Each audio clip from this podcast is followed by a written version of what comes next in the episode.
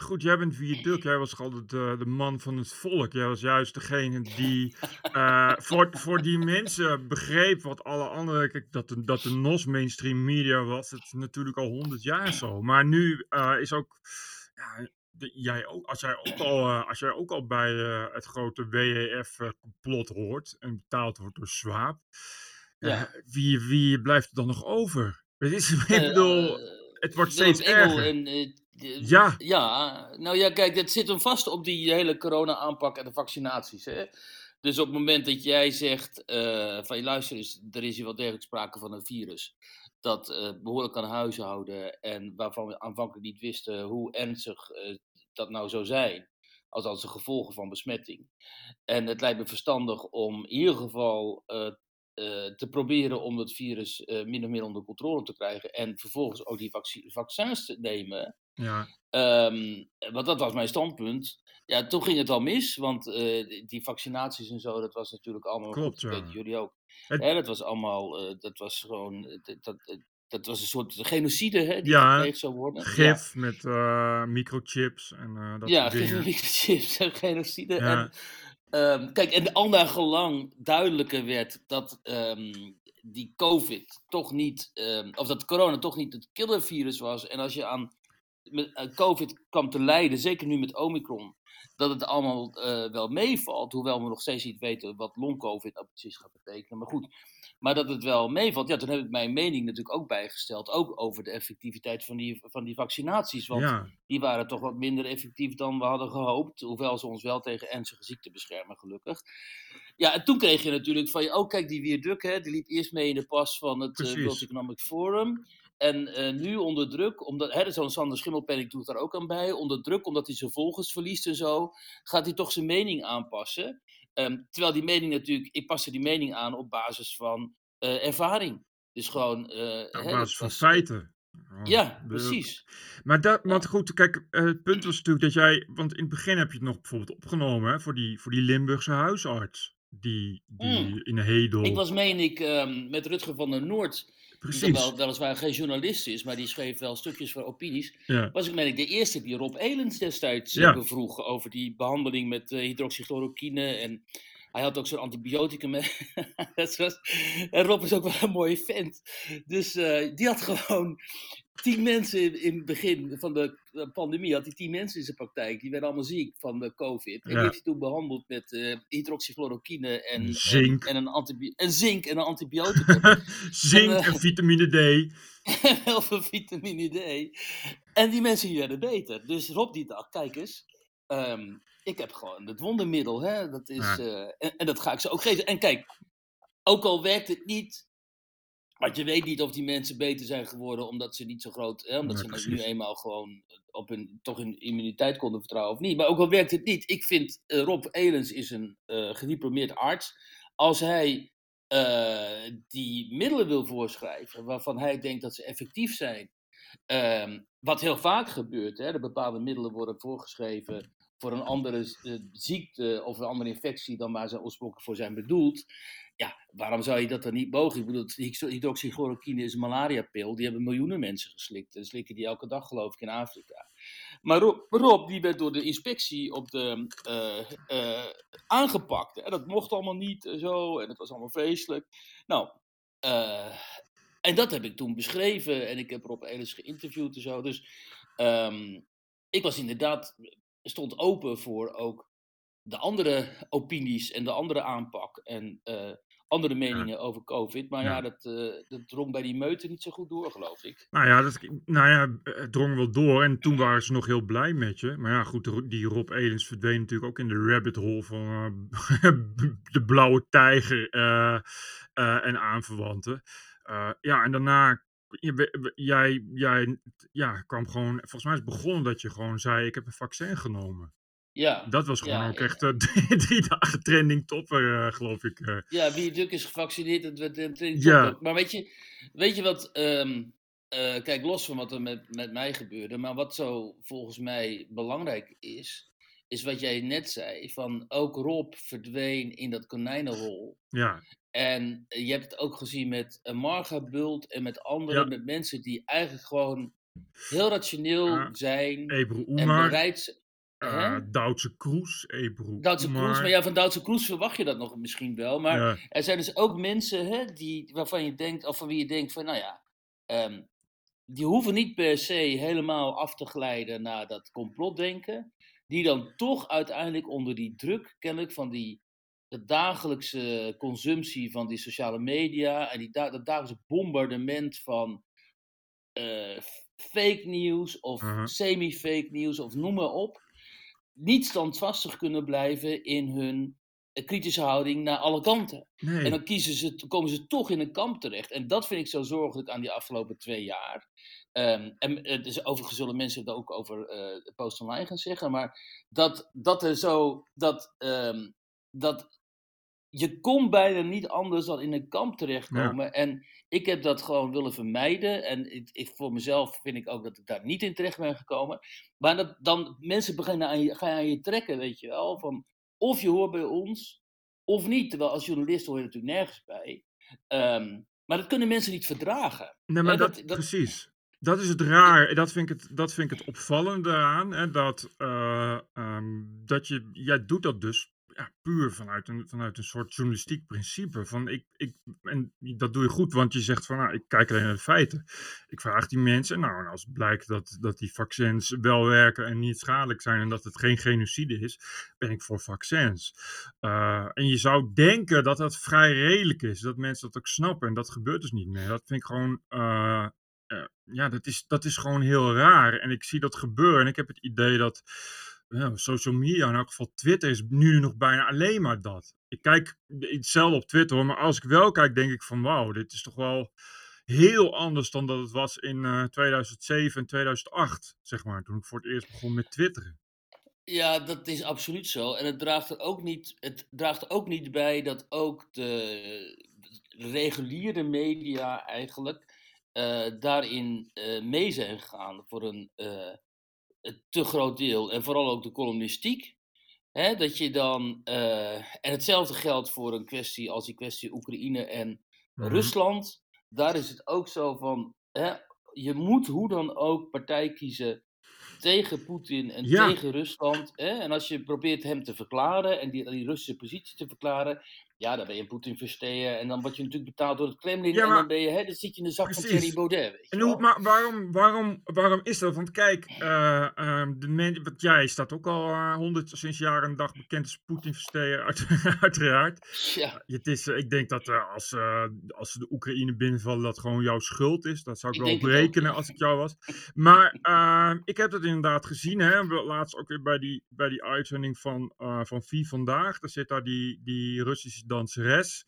Die toch nou, eigenlijk gewoon keurig uitlegt. Weet je wat jij ook doet? Van hoe, hoe sommige Russen daar tegenaan kijken. ja. En dan nog ja, word je gewoon weggehoond. Eh, en ja, ik- nou maar dat zijn, ging... dat zijn journalisten, hè? het zijn geen wappies. En dat vind ik wel raar, dat het ook journalistiek, want je ziet het ook, nou ja, je hebt natuurlijk al heel lang zo'n volkskrant-stalker achter je aan, die, die eigenlijk, ja, die kan niet ophouden met over jou te twitteren en dat altijd in eh, verband met Rusland. Je hebt ook echt vijanden gemaakt, hè, omdat je, ja, eh extreem rechtse Poetin-versteer bent, terwijl ik heb nooit het idee gehad dat je nou pro-Poetin bent of zo. Je legt gewoon uit van, nou ja, als je daar woont, dan is het zo en zo. Nou, kijk, weet je wat ik... ehm, even over VI vandaag, dat was Yevgenia Paragina, dat was die danseres. Maar Ja. zij, ging, zij ontspoorde toen ze zei dat Mark Rutte ook een soort van dictator is. En toen namen die mannen haar natuurlijk ook niet serieus. En toen hebben ze mij gebeld van, kun jij volgende week even komen uitleggen hoe dat dan een beetje zit? En toen kreeg ik acht minuten de tijd om dat echt prima uit te leggen. En, Ja. ehm, eh, en dus dat was toen hersteld, weet je wel. Dat, dat, dat was helemaal geen probleem. Maar wat ik zo bedenkelijk vind, dat is eh, dat... Kijk, ik, ga, ik vind van mezelf natuurlijk dat ik een volstrekt redelijk standpunt eh, heb over die hele kwestie eh, Rusland. Ja. Net als dat ik die denk te hebben over eh, de coronacrisis, de pandemie. Ja. En als dan, zeg maar, ehm, de, de- de reguliere, redelijke media jou dan toch nog in een extreme hoek drukken, hè, wat dus vaak gebeurt. Ehm, eh, iemand als Susanne Schimmelpenning bijvoorbeeld, die doet dat permanent. Ik, vind dat, ik, ik geloof dat jullie hem wel een goede columnist vinden, maar Nou, ik vind dat het ben dus ik. Ik Ja, dat ben ben jij. best een beetje de, e- ook de enige in de hele hoek. Want uh, nou, geen stijl haat ook iedereen hem en uh, online haat ook iedereen. Maar goed, ik begrijp wat je bedoelt. Hij is wel uh, een beetje, als het op jou aangaat, een beetje geobsedeerd, geloof ik.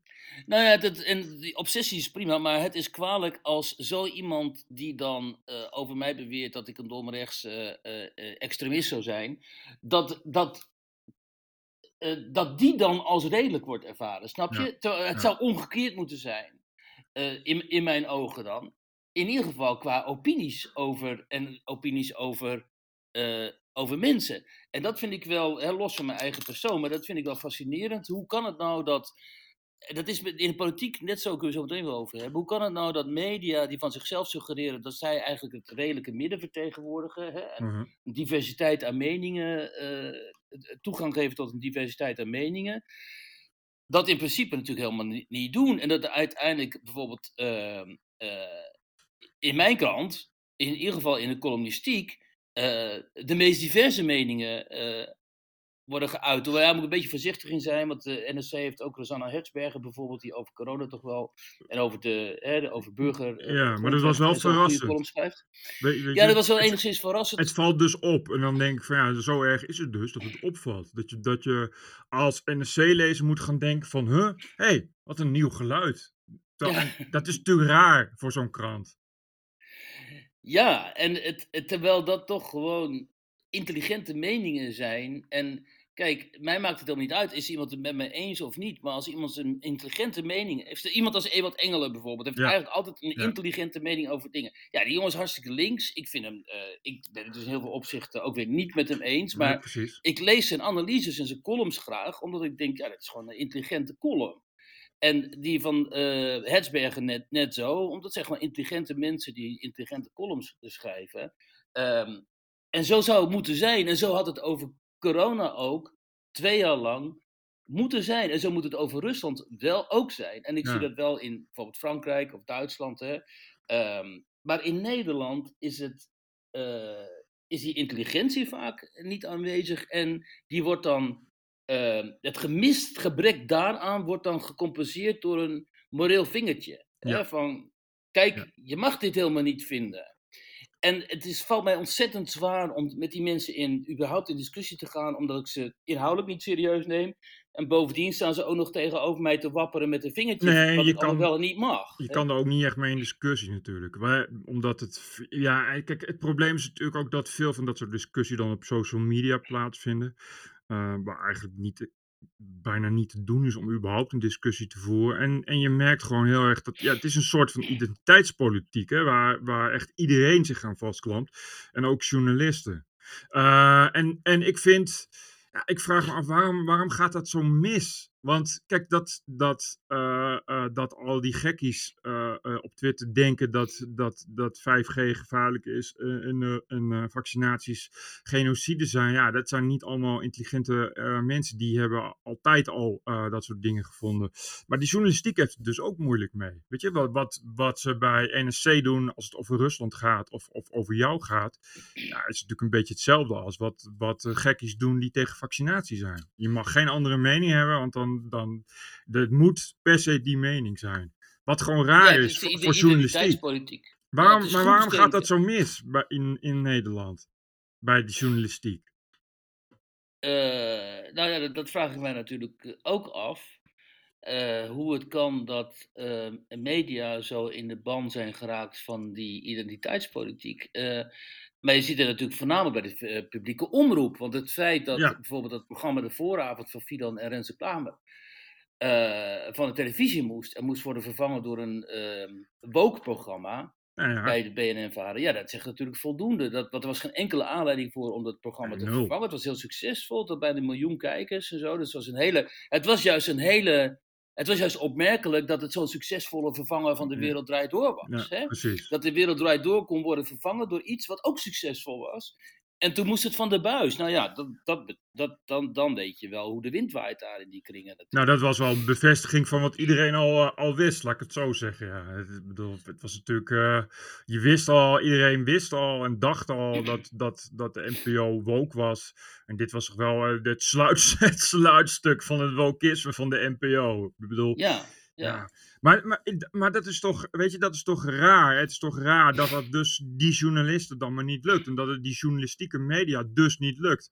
Eh waar we volgens mij, kijk, dingen als, als eh, Café Weltschmerz of Joe Rogan, of wat mij betreft überhaupt Twitter, hebben volgens mij te danken aan het feit dat, dat, dat eh, die journalistiek daar jaar in jaar uit het niet is gelukt.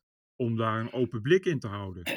Ja, natuurlijk. En Café Weltschmerz was aanvankelijk natuurlijk een ehm, hele welkome aanvulling. ja. En nu is de nieuwe wereld dat van Ad Verbrugge. En het is natuurlijk hè, Ad Verbrugge en anderen. Hè, Jelle van Baardenwijk zit Ja. er ook en anderen.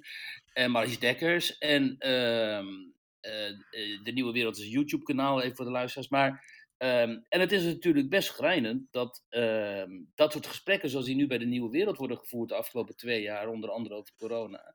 Ja, dat je die niet hebt teruggezien bij de publieke omroep.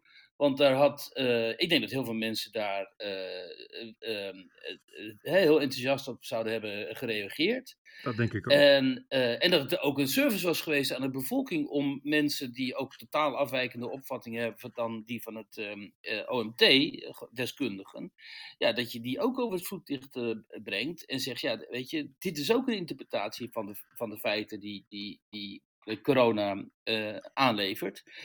Eh, maar dat is niet of nou is gebeurd. En daar zal de journalistiek, als dit allemaal voorbij is, eh, zich wel rekenschap voor moeten geven, denk ik. Nou ja. van, ja, hoe zijn we hier nou precies mee omgegaan? Maar nou, de- de- het- volgens mij is het probleem dat er nooit rekenschap wordt gegeven. Ik bedoel, na vier jaar Trump heb ik nog nooit gehoord van de New York Times of de Washington Post of CNN. Oh, we geven de rekenschap van wat we allemaal verkeerd hebben gedaan. Integendeel, het is alleen maar nog erger geworden. Ze hebben zich alleen maar nog dieper ingegraven. Nou goed, zijn dat natuurlijk Ja. commerciële organisaties. In Nederland heeft de NPO, waar je inderdaad nog, nog zou kunnen zeggen. Maar ik vind het raar dat eh, zo'n zo'n vehikeltje als op één nou, nog steeds elke avond Ab Oosterhuis heeft. Dan denk ik, dat is toch raar? Je, je, hebt toch, eh, toch wel meer. En, en zelfs als je vindt dat je aan een bepaalde kant wil blijven, dat je het regeringsbeleid wil volgen of wat dan ook. Er zijn toch eh, wel meer virologen en deskundigen in Nederland. Ja, wat je dan ziet bij op één bijvoorbeeld, is dat het dan uiteindelijk iemand als eh, Arman Geerbers wel is toegelaten tot die tafels. En die is dan heel veel kritischer op het officiële beleid. Dus het mondjesmaat zie je dan wel dat mensen die eh, enigszins afwijken van dat eh, dominante verhaal, dat die dan wel eh, aan mogen schuiven. Maar ehm, eh, inderdaad, het is natuurlijk gewoon twee jaar lang elke avond en zelfs ook, ochtends bij Goedemorgen Nederland Ab Osterhaus geweest. En, Ja. Eh, en dat is heel raar, ook omdat Osterhaus natuurlijk gewoon in die industrie werkzaam is. Juist. En, eh, hè, en, en dat wordt ook niet, dat wordt ook niet, die disclaimer volgt ook niet. Hè? En, ehm, dus dit is een hele, hele, het is best een luie vorm van journalistiek. nou, dat is eh, dus het punt. Natuurlijk. Ja. Maar, ja. maar goed, er, er werken dus heel veel mensen die allemaal worden betaald van belastinggeld. Eh, en het komt de hele tijd niet verder dan dat. En het is natuurlijk niet alleen eh, op één. Het is natuurlijk al die programma's waar er natuurlijk ook nog eens een keer al te veel van zijn. Waarvan je denkt van, jongen, jongen, ik weet niet eh, wat al die mensen daar doen. Maar als je elke keer niet verder komt dan Oosterhuis eh, en Marion Koopmans en, en twee sporters en natuurlijk de verplichte BN'er. Ja, ik, dat, waarom moet daar zoveel voor betaald worden? Eh, weet je, je schaft dat dan af. Maak dan een, een serieus programma. En dan wat je zegt, zoiets als de nieuwe wereld. Ja, je hoeft echt niet, niet elke gast te hebben, maar je kan dan toch eh, een paar van die gasten al heus niet meer staan. Op een uur lang praatprogramma eh, bij de NPO. Maar ja, je weet zelf hoe het werkt, eh, hoe dat gaat. Er zijn dan redacties en daar zitten eh, vrij jonge mensen met eh, een opleiding HBO-journalistiek. en die worden ine- ineens geconfronteerd met een heel in de, ingewikkeld wetenschappelijk probleem als COVID en het, dat virus en vaccinaties. Niemand van hen zal zeggen, joh, we gaan een, zullen wij een wat nog vrij onbekende, maar misschien wel interessante eh, wetenschapper uitnodigen met een eh, afwijkende mening over hoe dit allemaal wordt aangepakt. Ja, Ehm, ook al zeggen ze dat, dan zal het samensteller zeggen, ja, nee, helemaal niet. Want ten eerste kent helemaal niemand deze meneer of mevrouw.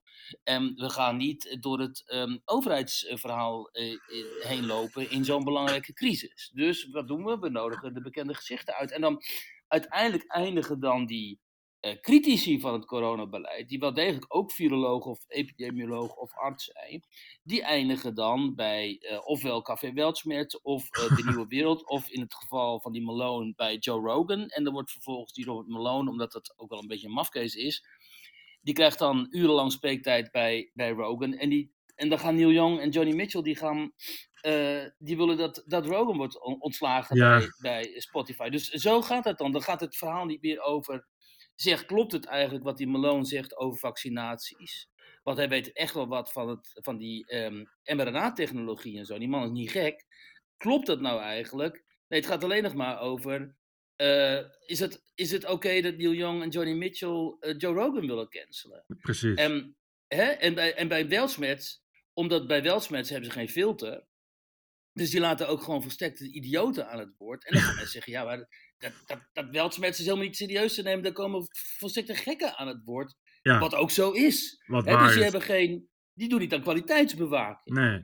Um, maar dat had en, dus de journalistiek moeten doen. Weet je, die hadden best. De, ik, precies dat. Die hadden best die dokter Malone kunnen uitnodigen. En dan heb je veel meer checks en balances. Dan dat Joe Rogan het doet. Want Joe Rogan... Als jij inderdaad met je hele apparaat van de publieke omroep. Of nou, de Volkskrant. Ja. Hè, Keulemans, journalist van het jaar. Nou, hij heeft ontzettend hard gewerkt. Ik vind een prima journalist. Ja. Hij krijgt ook heel veel kritiek over zich heen.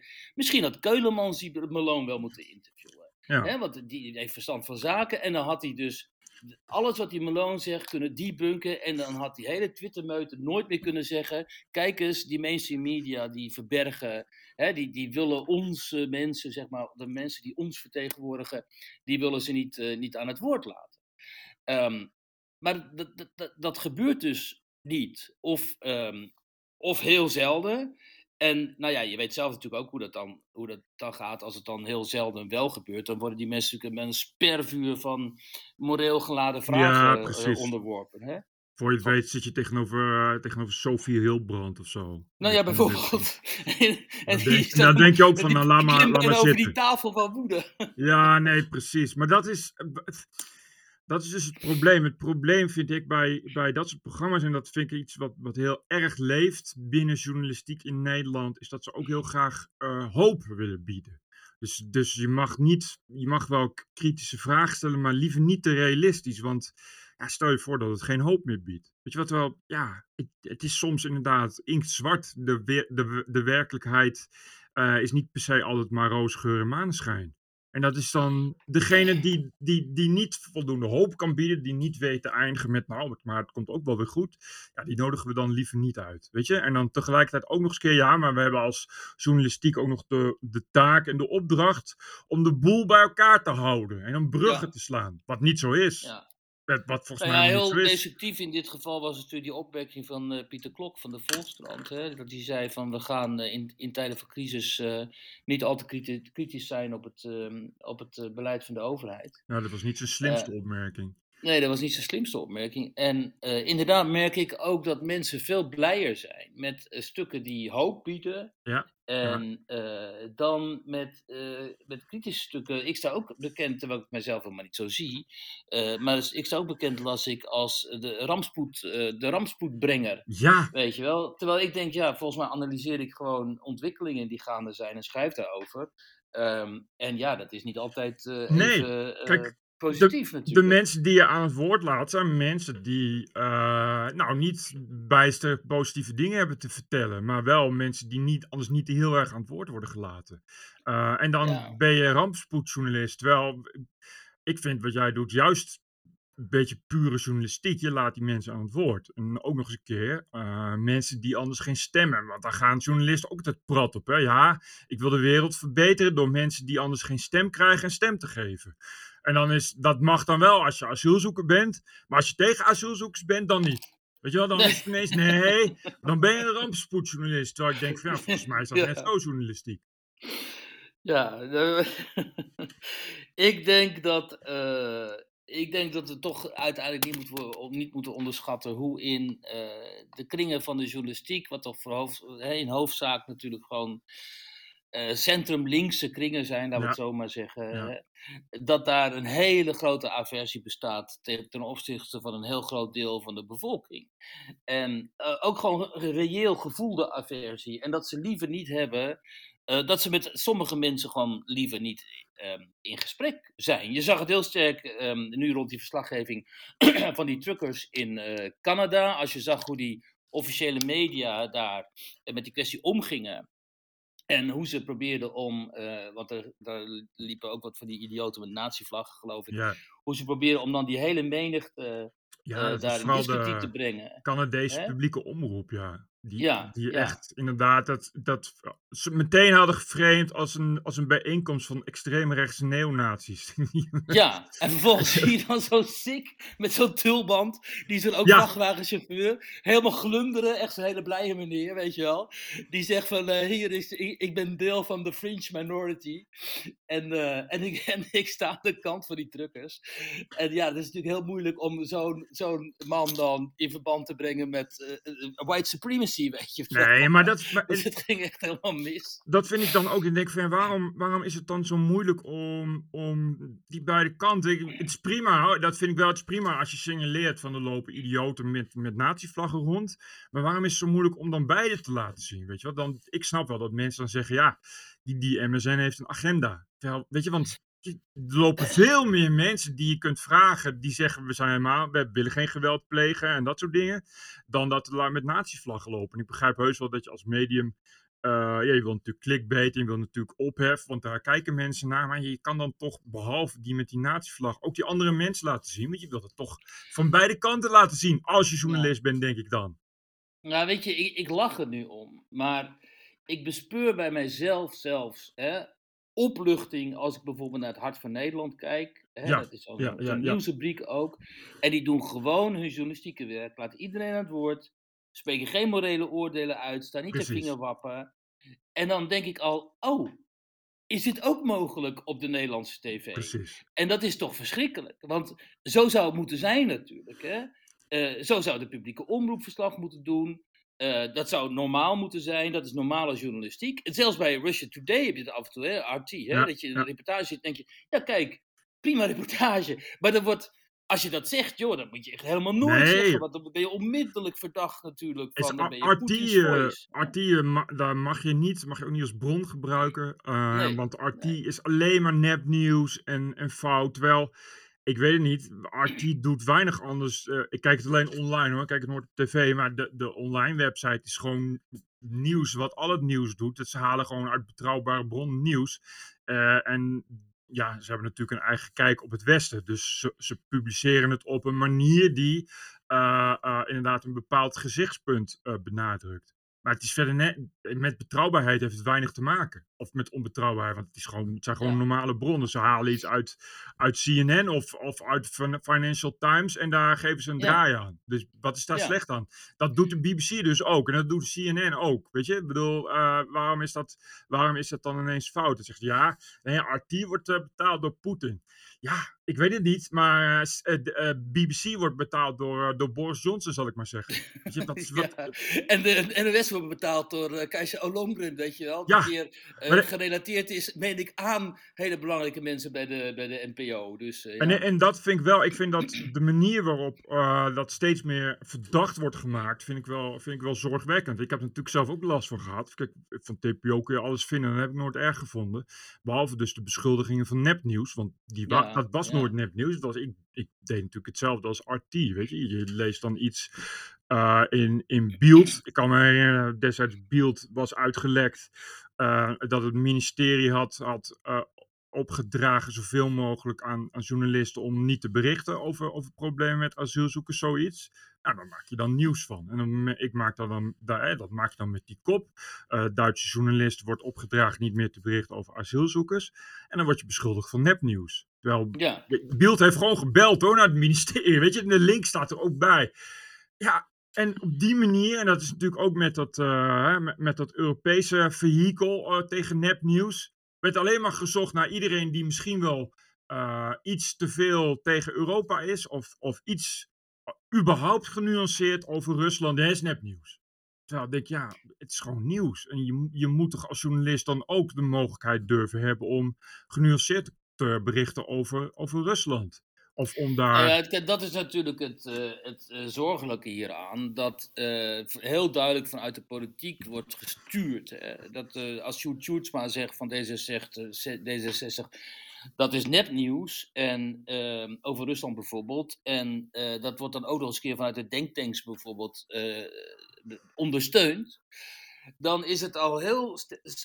dan zijn er al snel heel veel media die daar dan maar in meegaan. Terwijl ze daar natuurlijk kritisch op zouden moeten zijn. Nou, dat vind ik dus ook. En moeten onderzoeken van waarom vindt de overheid eigenlijk, of waarom vinden bepaalde partijen, dat wij dit moeten kwalificeren als uh, nepnieuws. Wat is hun belang daarbij? En wat is hun agenda eigenlijk? En die agenda, uh, en we hebben dat natuurlijk heel sterk gezien aan de vooravond van de verkiezingen, toen Sigrid Kaag zo gehyped werd bij de NPO. Uh, ja. Die agenda wordt helemaal niet meer kritisch ondervraagd. Ze worden gewoon, zeg maar, um, ondersteund door een groot deel van de, van de journalistiek. Um, en dat is natuurlijk heel, uh, heel bedenkelijk, omdat. Uh, Absoluut. Omdat dan, de, zeg maar, als je dan nog echte journalistiek wilt, wilt uh, uitvoeren, wilt bedrijven, dan wordt vervolgens jij verdacht gemaakt. Nou, ja, dat gebeurt dus. Nou, ik we, ja, dat, ja. neem, die, neem die toen in Syrië, zo'n zo'n gifgasaanval. Ja. Uh, dat was meteen, eigenlijk al meteen, ja, dat heeft Assad gedaan, dat hebben de Syriërs gedaan. Terwijl natuurlijk, ja. natuurlijk die Russen, uh, die natuurlijk pro-Assad zijn, die hebben zeg maar wel ook onderzoek gedaan en gezegd, nou, misschien, misschien zou je nog eens kunnen kijken of, of het niet ook die extremisten zijn. Weet je, het, het is niet dat, Ja. die, dat die islamisten nou eh, beter zijn dan, eh, dan Assad. Maar het was vanaf het begin, oh nee, Assad. En je kan daar dan ook niet meer onderzoek naar doen. Dus weet je, het is ook iedereen die daar wel onderzoek naar doet, ja, maar dat is Russisch nepnieuws. En wordt verdacht gemaakt. Terwijl er wel, hè, dus, dus wel ook mensen in het veld waren die daar ook vraagtekens bij hebben gezet. Volgens mij uiteindelijk ook wel iemand van de BBC. En dat soort dingen. En ik denk van ja, uh, het is wel echt kwalijk dat je dat als, als journalist dan ook niet meer wilt. Dat je, dat je per definitie al vasthoudt aan één narratief en, en, ook zelfs onderzoek onmogelijk maakt. En misschien zag je hetzelfde ook wel bij MH17. Dat was natuurlijk al Poetins schuld nog, nog voordat dat ding de grond raakte zo'n beetje. Ja, ja, en die, die gasaanvallen, uh, dat is een heel goed voorbeeld, omdat uh, kritische journalisten die destijds wel een poging hebben gedaan om dat uh, te onderzoeken, ehm, die zijn daar, daar zo, daardoor zozeer in de uh, problemen geraakt uh, en gemarginaliseerd ook, omdat ja. het moest inderdaad zo zijn dat die Assad uh, schuld daaraan had. Precies.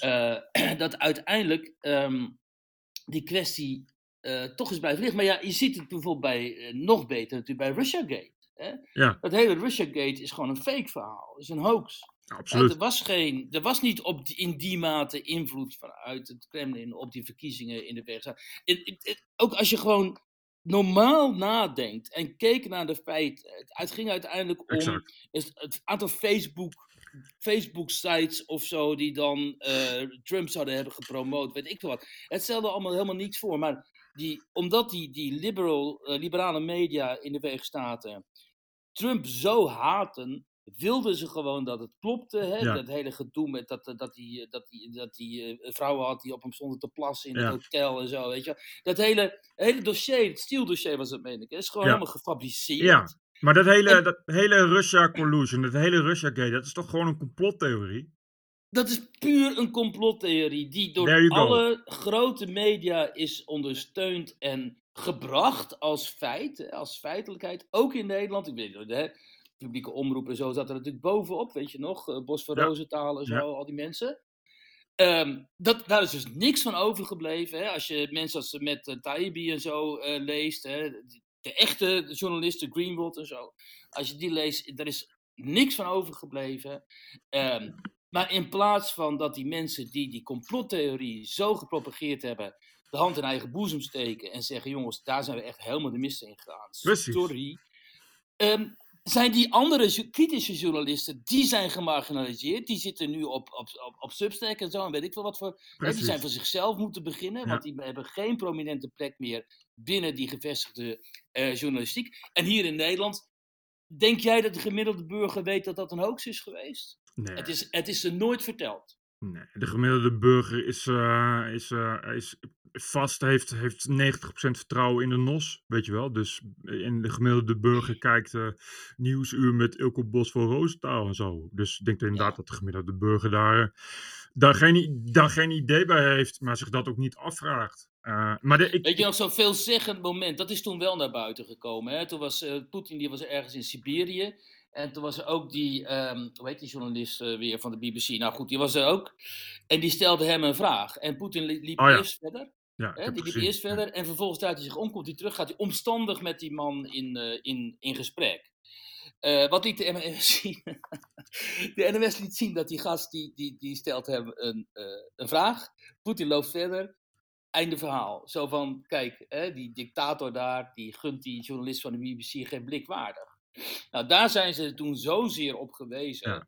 dat ze daar wel op terug moesten komen. Van ja, dat hebben we niet goed gedaan en zo, hè, dat hebben we niet goed aangepakt. Maar daar gaat het niet om. Het gaat erom dat daar dus een editor zit die de keuze maakt om het zo te doen. Nou, of iemand dat- heeft hem verteld om het zo te doen.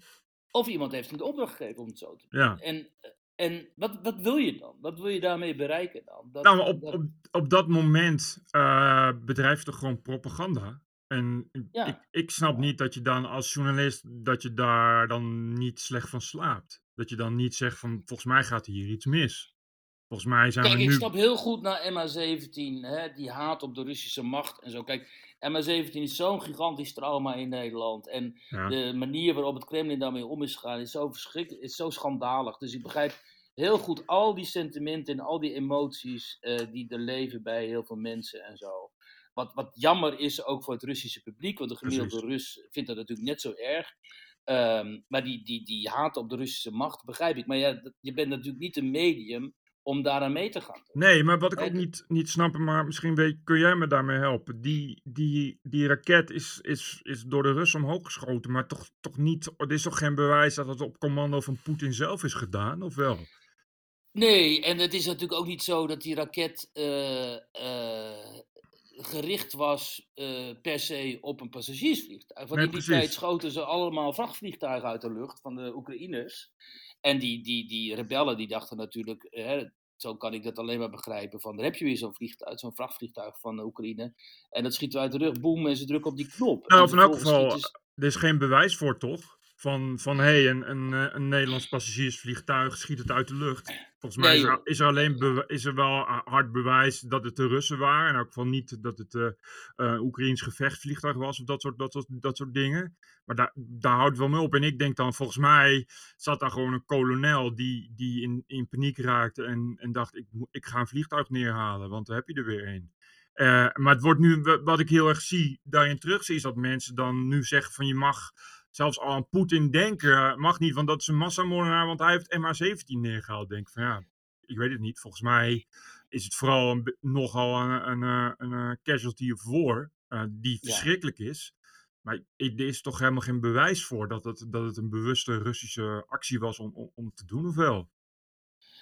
Nee, en ik heb daar zo lang rondgelopen in Rusland, ook in allerlei oorlogen. En gezien hoezeer daar eh, ehm, in het veld eh, commandanten eh, verkeerde beslissingen Ja, precies. En, hè, en hoe het fout kan gaan daar. Die hele aanval op Grozny destijds was ook een soort vergissing. Zo van, het gebeurde een soort verjaardagscadeautje aan de toenmalige minister van Defensie. Was dat. Iedereen werd dronken.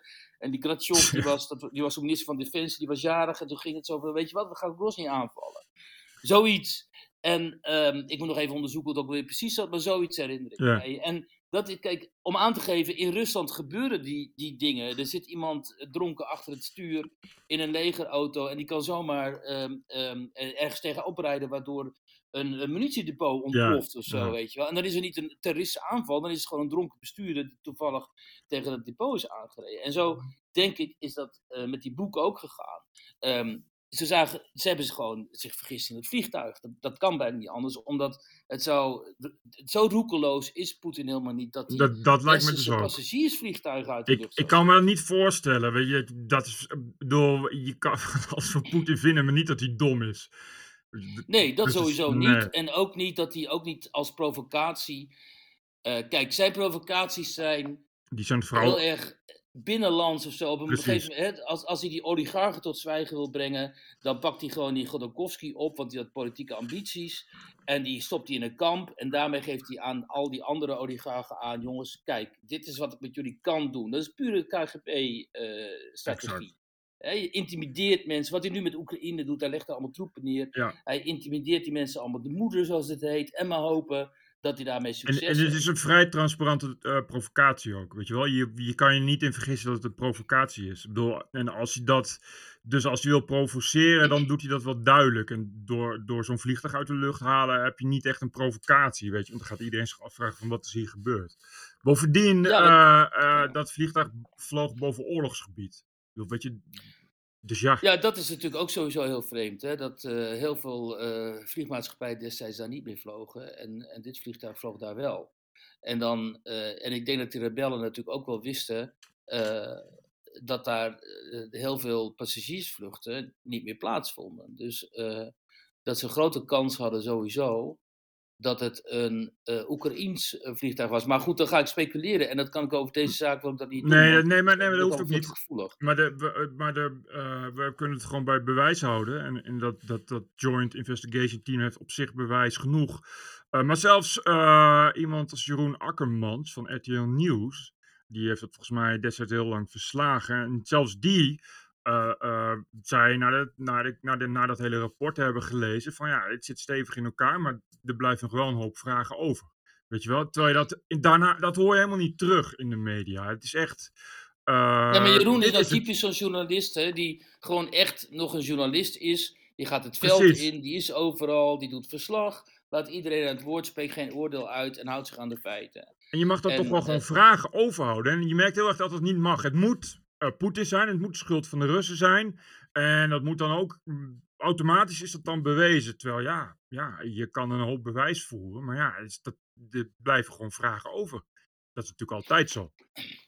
Maar als je dan verder redeneert, hè, van, want dat, dit is inderdaad voor een groot deel eh, de teneur in de media. Van, eh, stel niet lastige vragen over zaken waar een soort consensus over moet bestaan. Eh, dus vluchten heel, heel veel mensen uit het publiek vluchten naar alternatieve media, waar die vragen nog we- wel Ja. worden gesteld. Hè, Ja. Zoals bij.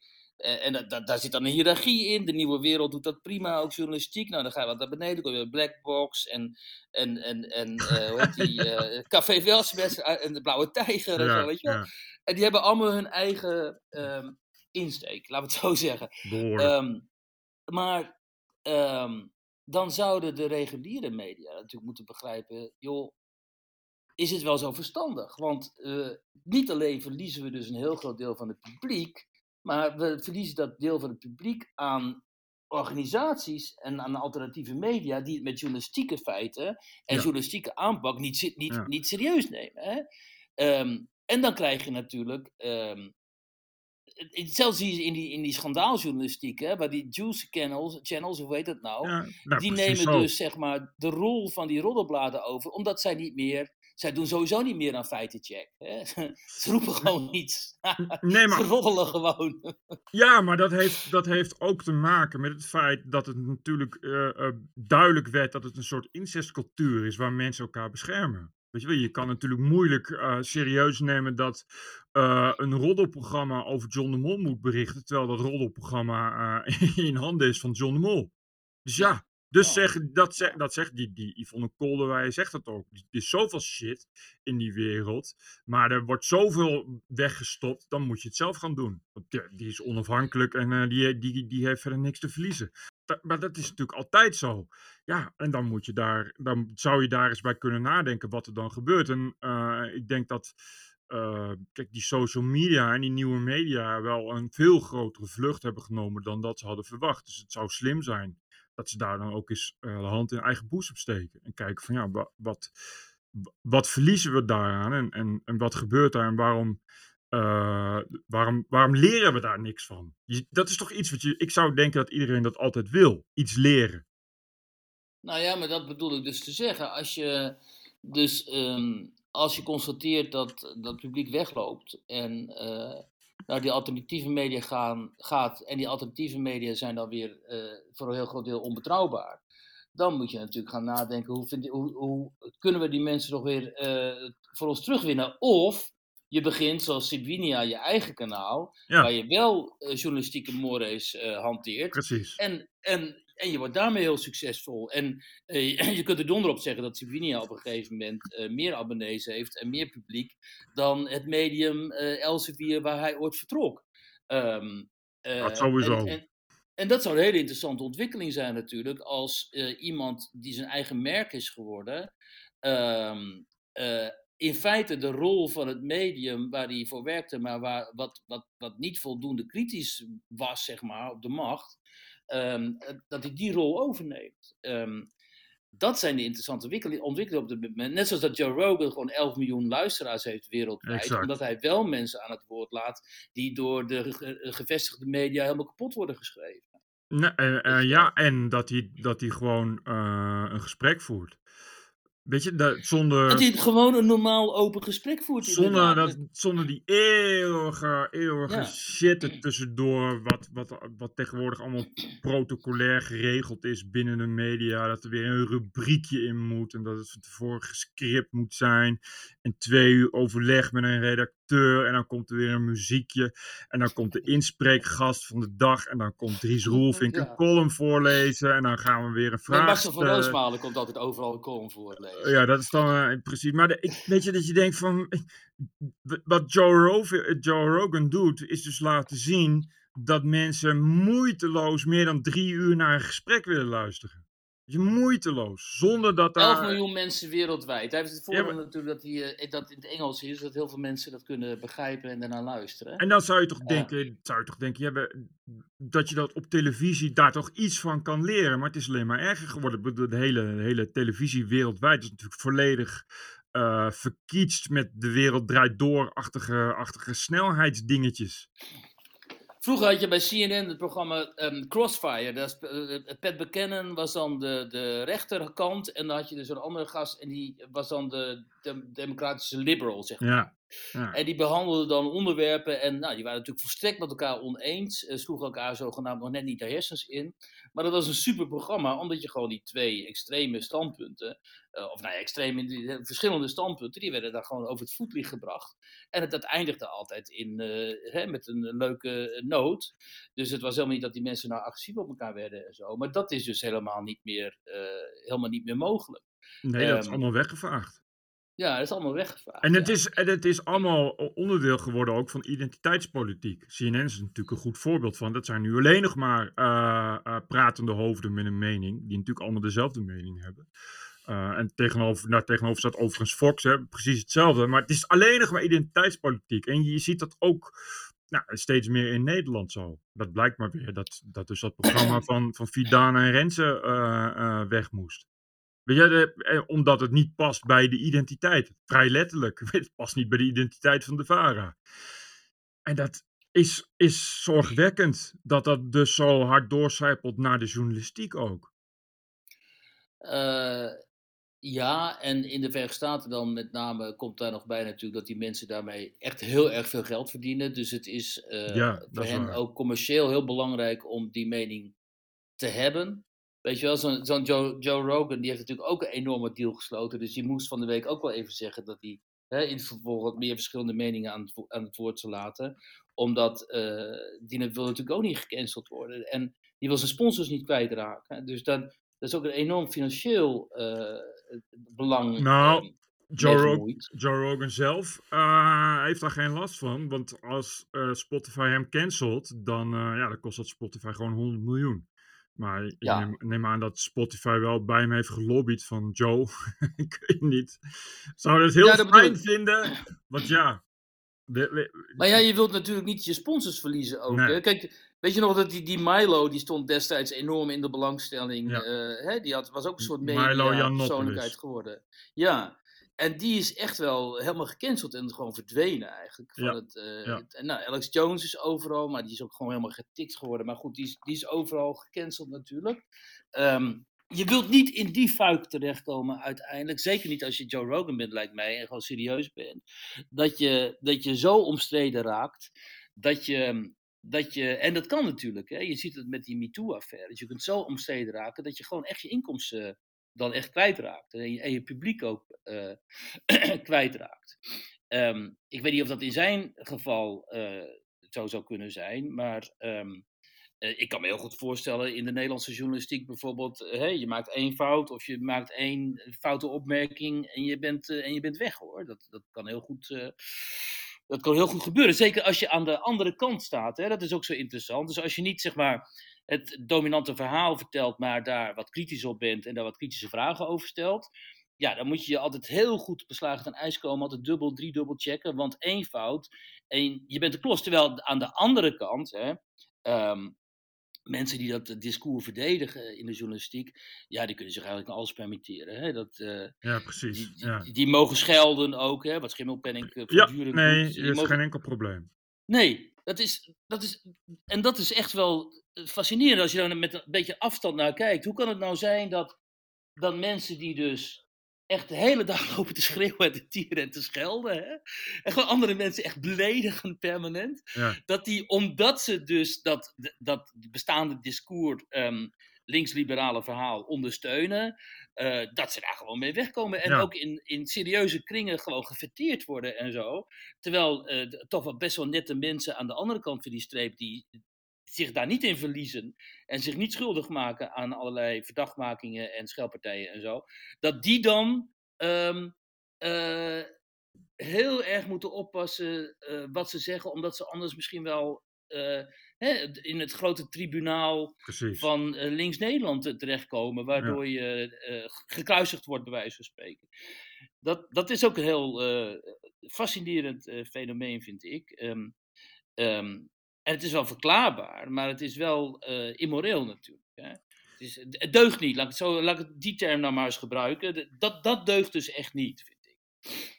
Nee, maar hoe is dat voor jou? Is het voor jou leuk om naar verjaardagen en partijen te gaan? Of, eh, ik bedoel, dan moet je, is het niet dat je elke keer weer... Ja, is toch altijd wel weer iemand... Ik had het zelf altijd, als je dan voor geen stijl werkt. Er is altijd wel één iemand die naar je toe komt en dan toch wil laten weten wat hij van geen stijl vindt. En dan Oh, ja. voor jou verantwoording wil eh, dat het fout is. Weet je wel, hoe is dat als je wie je duk bent? Met andere woorden, jij bent niet voor niks op een vulkaan gaan leven. Nee, nee, precies, precies.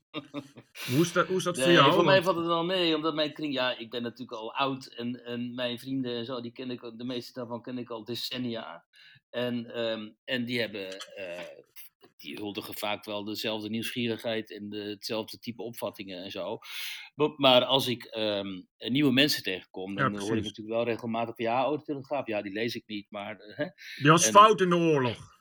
Ja, die was fout in de oorlog. Of, oh, de Telegraaf. Ja, nee, waarom werk je daar nou voor? En dan moet ik dat echt eh, gaan uitleggen. Maar ehm, de, de laatste tijd, moet ik zeggen, eh, ehm, is wel weer wat meer eh, welwillendheid ook van Hm. kant van andere media en zo. Dus de laatste tijd is het wat minder, denk ik, gepolariseerd. Althans voel ik dat dan dat een tijd geleden het geval was. Ik merk ook wel dat er ook wel wat meer behoefte is aan een wat bredere duiding van sommige eh, kwesties.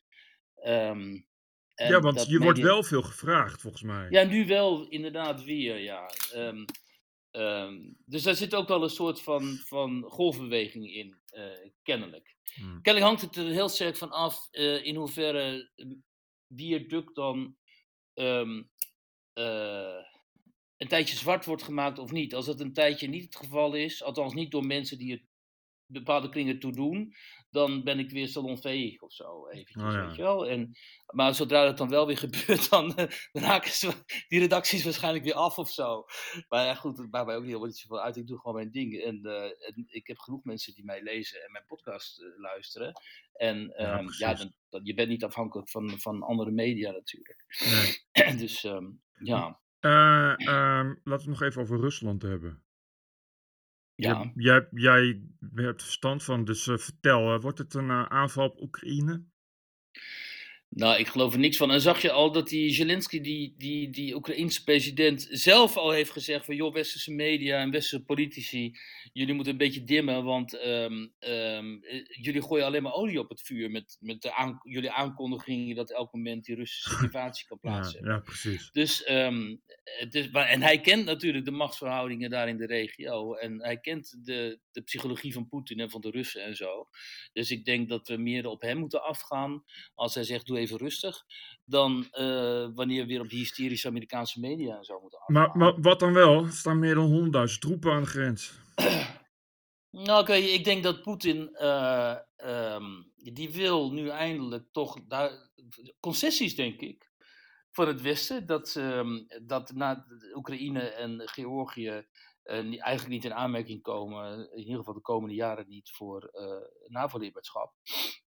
En uh, wat hij heeft zo gereageerd, hij heeft zo extreem gereageerd op het moment dat die Zelensky naar Washington ging en daar weer herhaalde van joh, wij Oekraïne willen toch wel graag eh, bij die NAVO. Um, en dan, dan reageert dus Poetin echt als uh, hè, door een wesp gestoken op dat moment, omdat hij ja, ik denk dat hij dat ook echt authentiek gewoon niet verdraagt. De gedachte dat Rusland zou grenzen, althans aan een Oekraïne, uh, hè, het oude broederland, uh, ja. wat, waarvan Russen eigenlijk vinden dat is gewoon Rusland, ja. uh, hè, althans een deel van, van het Russische Rijk.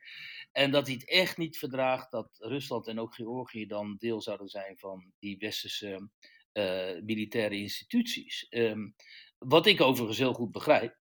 Um, want dat, dat, dat is, heeft ook iets heel onhistorisch en um, het past ook helemaal niet in de geschiedenis van die regio.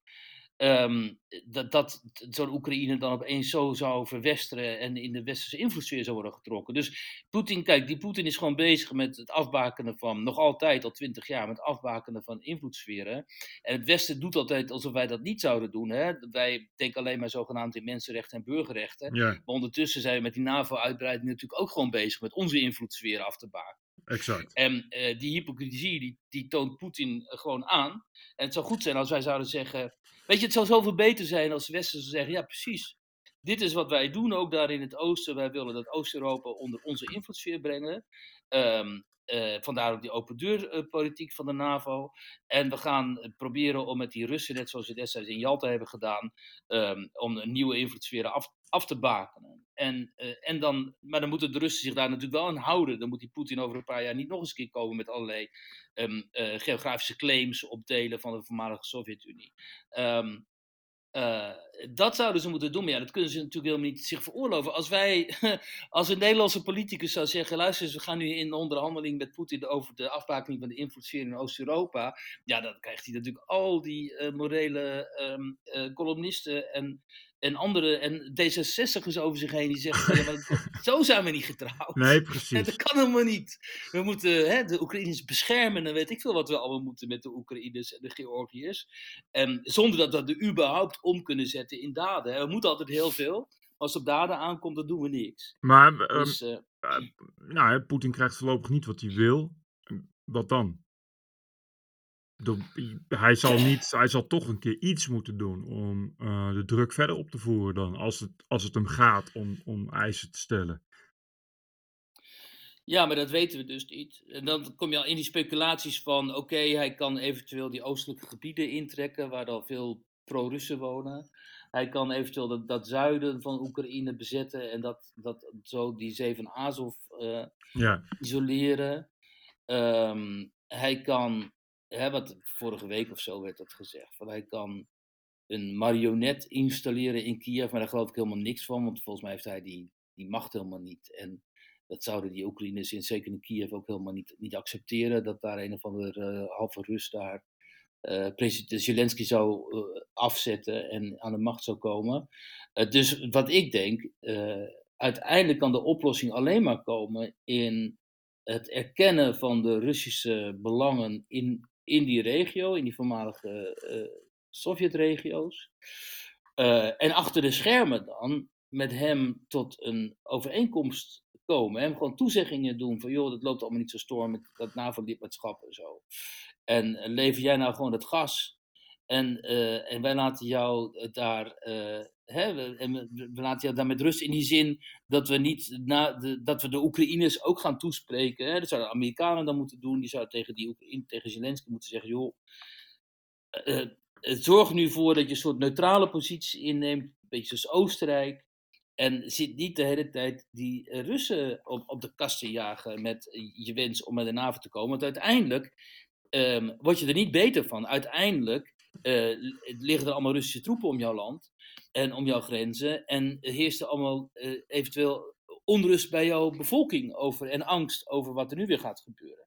Dus dat is ook niet wat je wilt, eh, natuurlijk. Maar ja, dan moeten er wel eh, met Rusland natuurlijk gewoon nog, echte afspraken worden gemaakt. En die Russen moeten zich daaraan houden. Maar ja, waarom zouden ze zich niet aan houden? Ze houden zich ook altijd aan de, aan de overeenkomsten over gasleveranties Ja, en zo. Zelfs Ja. hè, die, die, die gaskraan die, stoppen, die doen ze eigenlijk nooit dicht. Hoeveel, Dus, eh, eh, hoeveel steun is er in Rusland voor, voor de manier waarop Poetin het nu doet? Nou, die steun takelt wel af hoor. En zeker ook bij eh, jonge generaties. Hè, die, kijken, die hebben ook zoiets van, ja, waar gaat het eigenlijk nog over? Weet je wel, Dus die vinden dit toch ook wel heel erg ouderwets dreigen met militaire Ja, een beetje, een inval. beetje WO2 allemaal, ja. Ja, toch? Ja, Ja. een beetje 19e eeuw en zo. Die zitten natuurlijk ook gewoon op het internet, die jongeren. En die Mhm. zien ook hoe het, hoe het anders kan.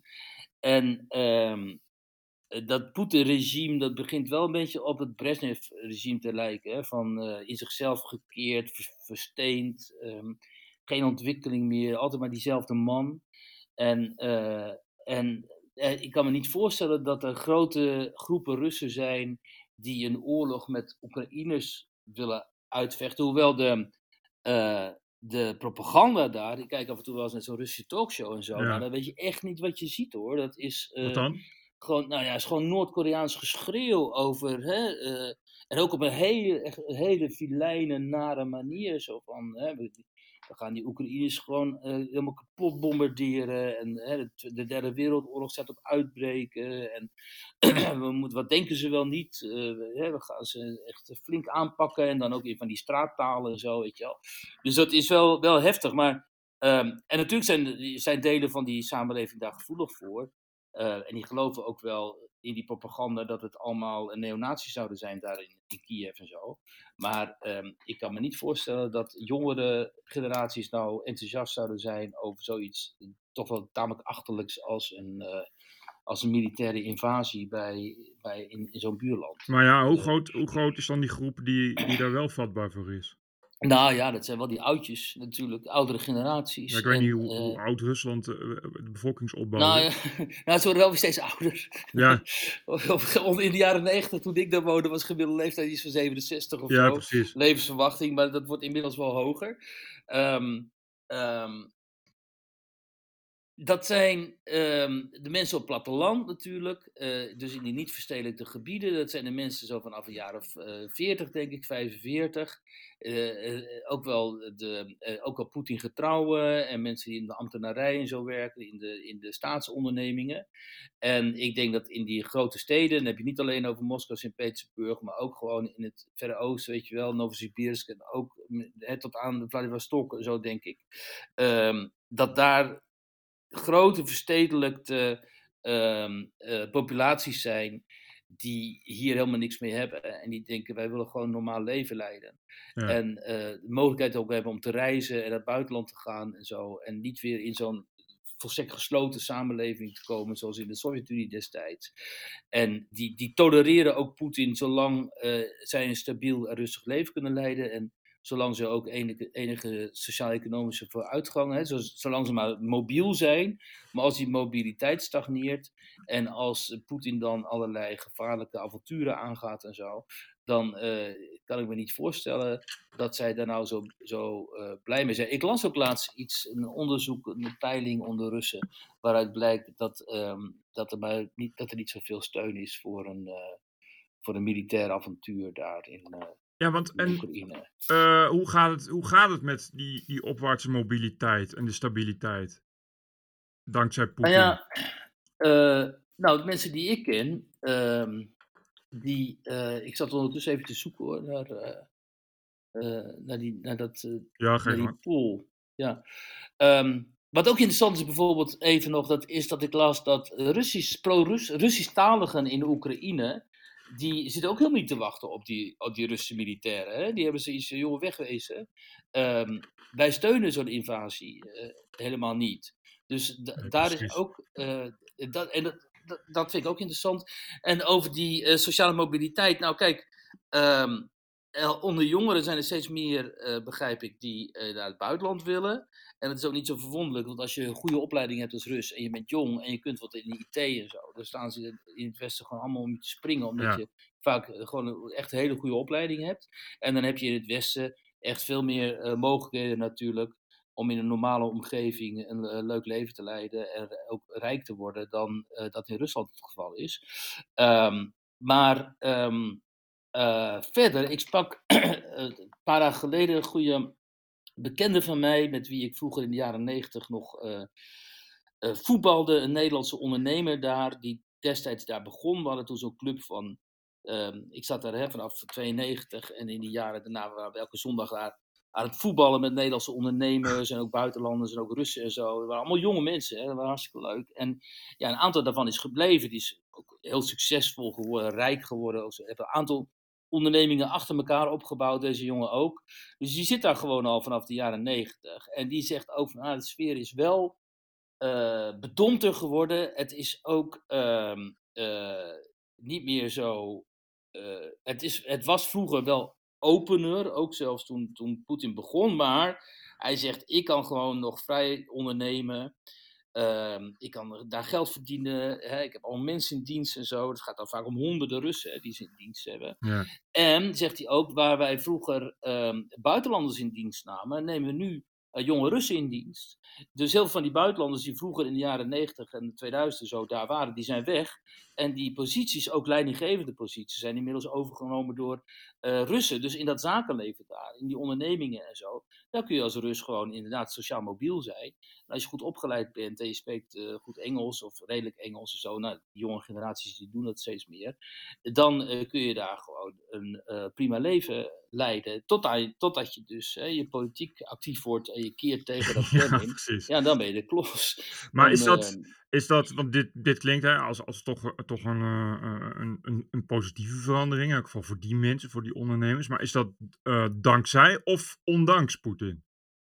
Nee, dat is ook dankzij Poetin, denk ik. Hm. In ieder geval die eerste jaren. Kijk, uh, ik heb die Poetin altijd een schuld gevonden in die zin dat die aanwijzingen destijds uh, dat die Tweede Tsjetsjense oorlog begon, naar aanleiding van die bombardementen, of naar aanleiding van die, die, uh, die aanslagen op die huizenblokken, hè, zogenaamd door Tsjetsjenen, ja. dat die aanslagen destijds gewoon in scène zijn gezet, waarschijnlijk door de FSB.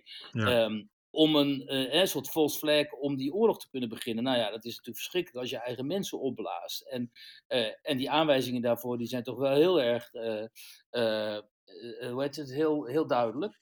Um, dus in die zin is hij natuurlijk niets ontziend en dat regime is ook niets ontziend. Maar ze hebben mensen wel de gelegenheid gegeven uh, om zich economisch uh, te ontwikkelen. Dus het is niet zo dat ze daar een nieuw staats, economisch staatsregime zoals de communisten hebben gevestigd. Helemaal niet. Mensen, hè, op een gegeven moment had je die 13% flat tax en zo, die vlak tax. Nou, dat was natuurlijk je betaalde maximaal 13% belastingen. Ja. Dat was natuurlijk heel aantrekkelijk ook. En het zijn gewoon heel veel. Um, kijk, de corruptie is natuurlijk enorm. Dat is altijd zo in die landen en daar ook.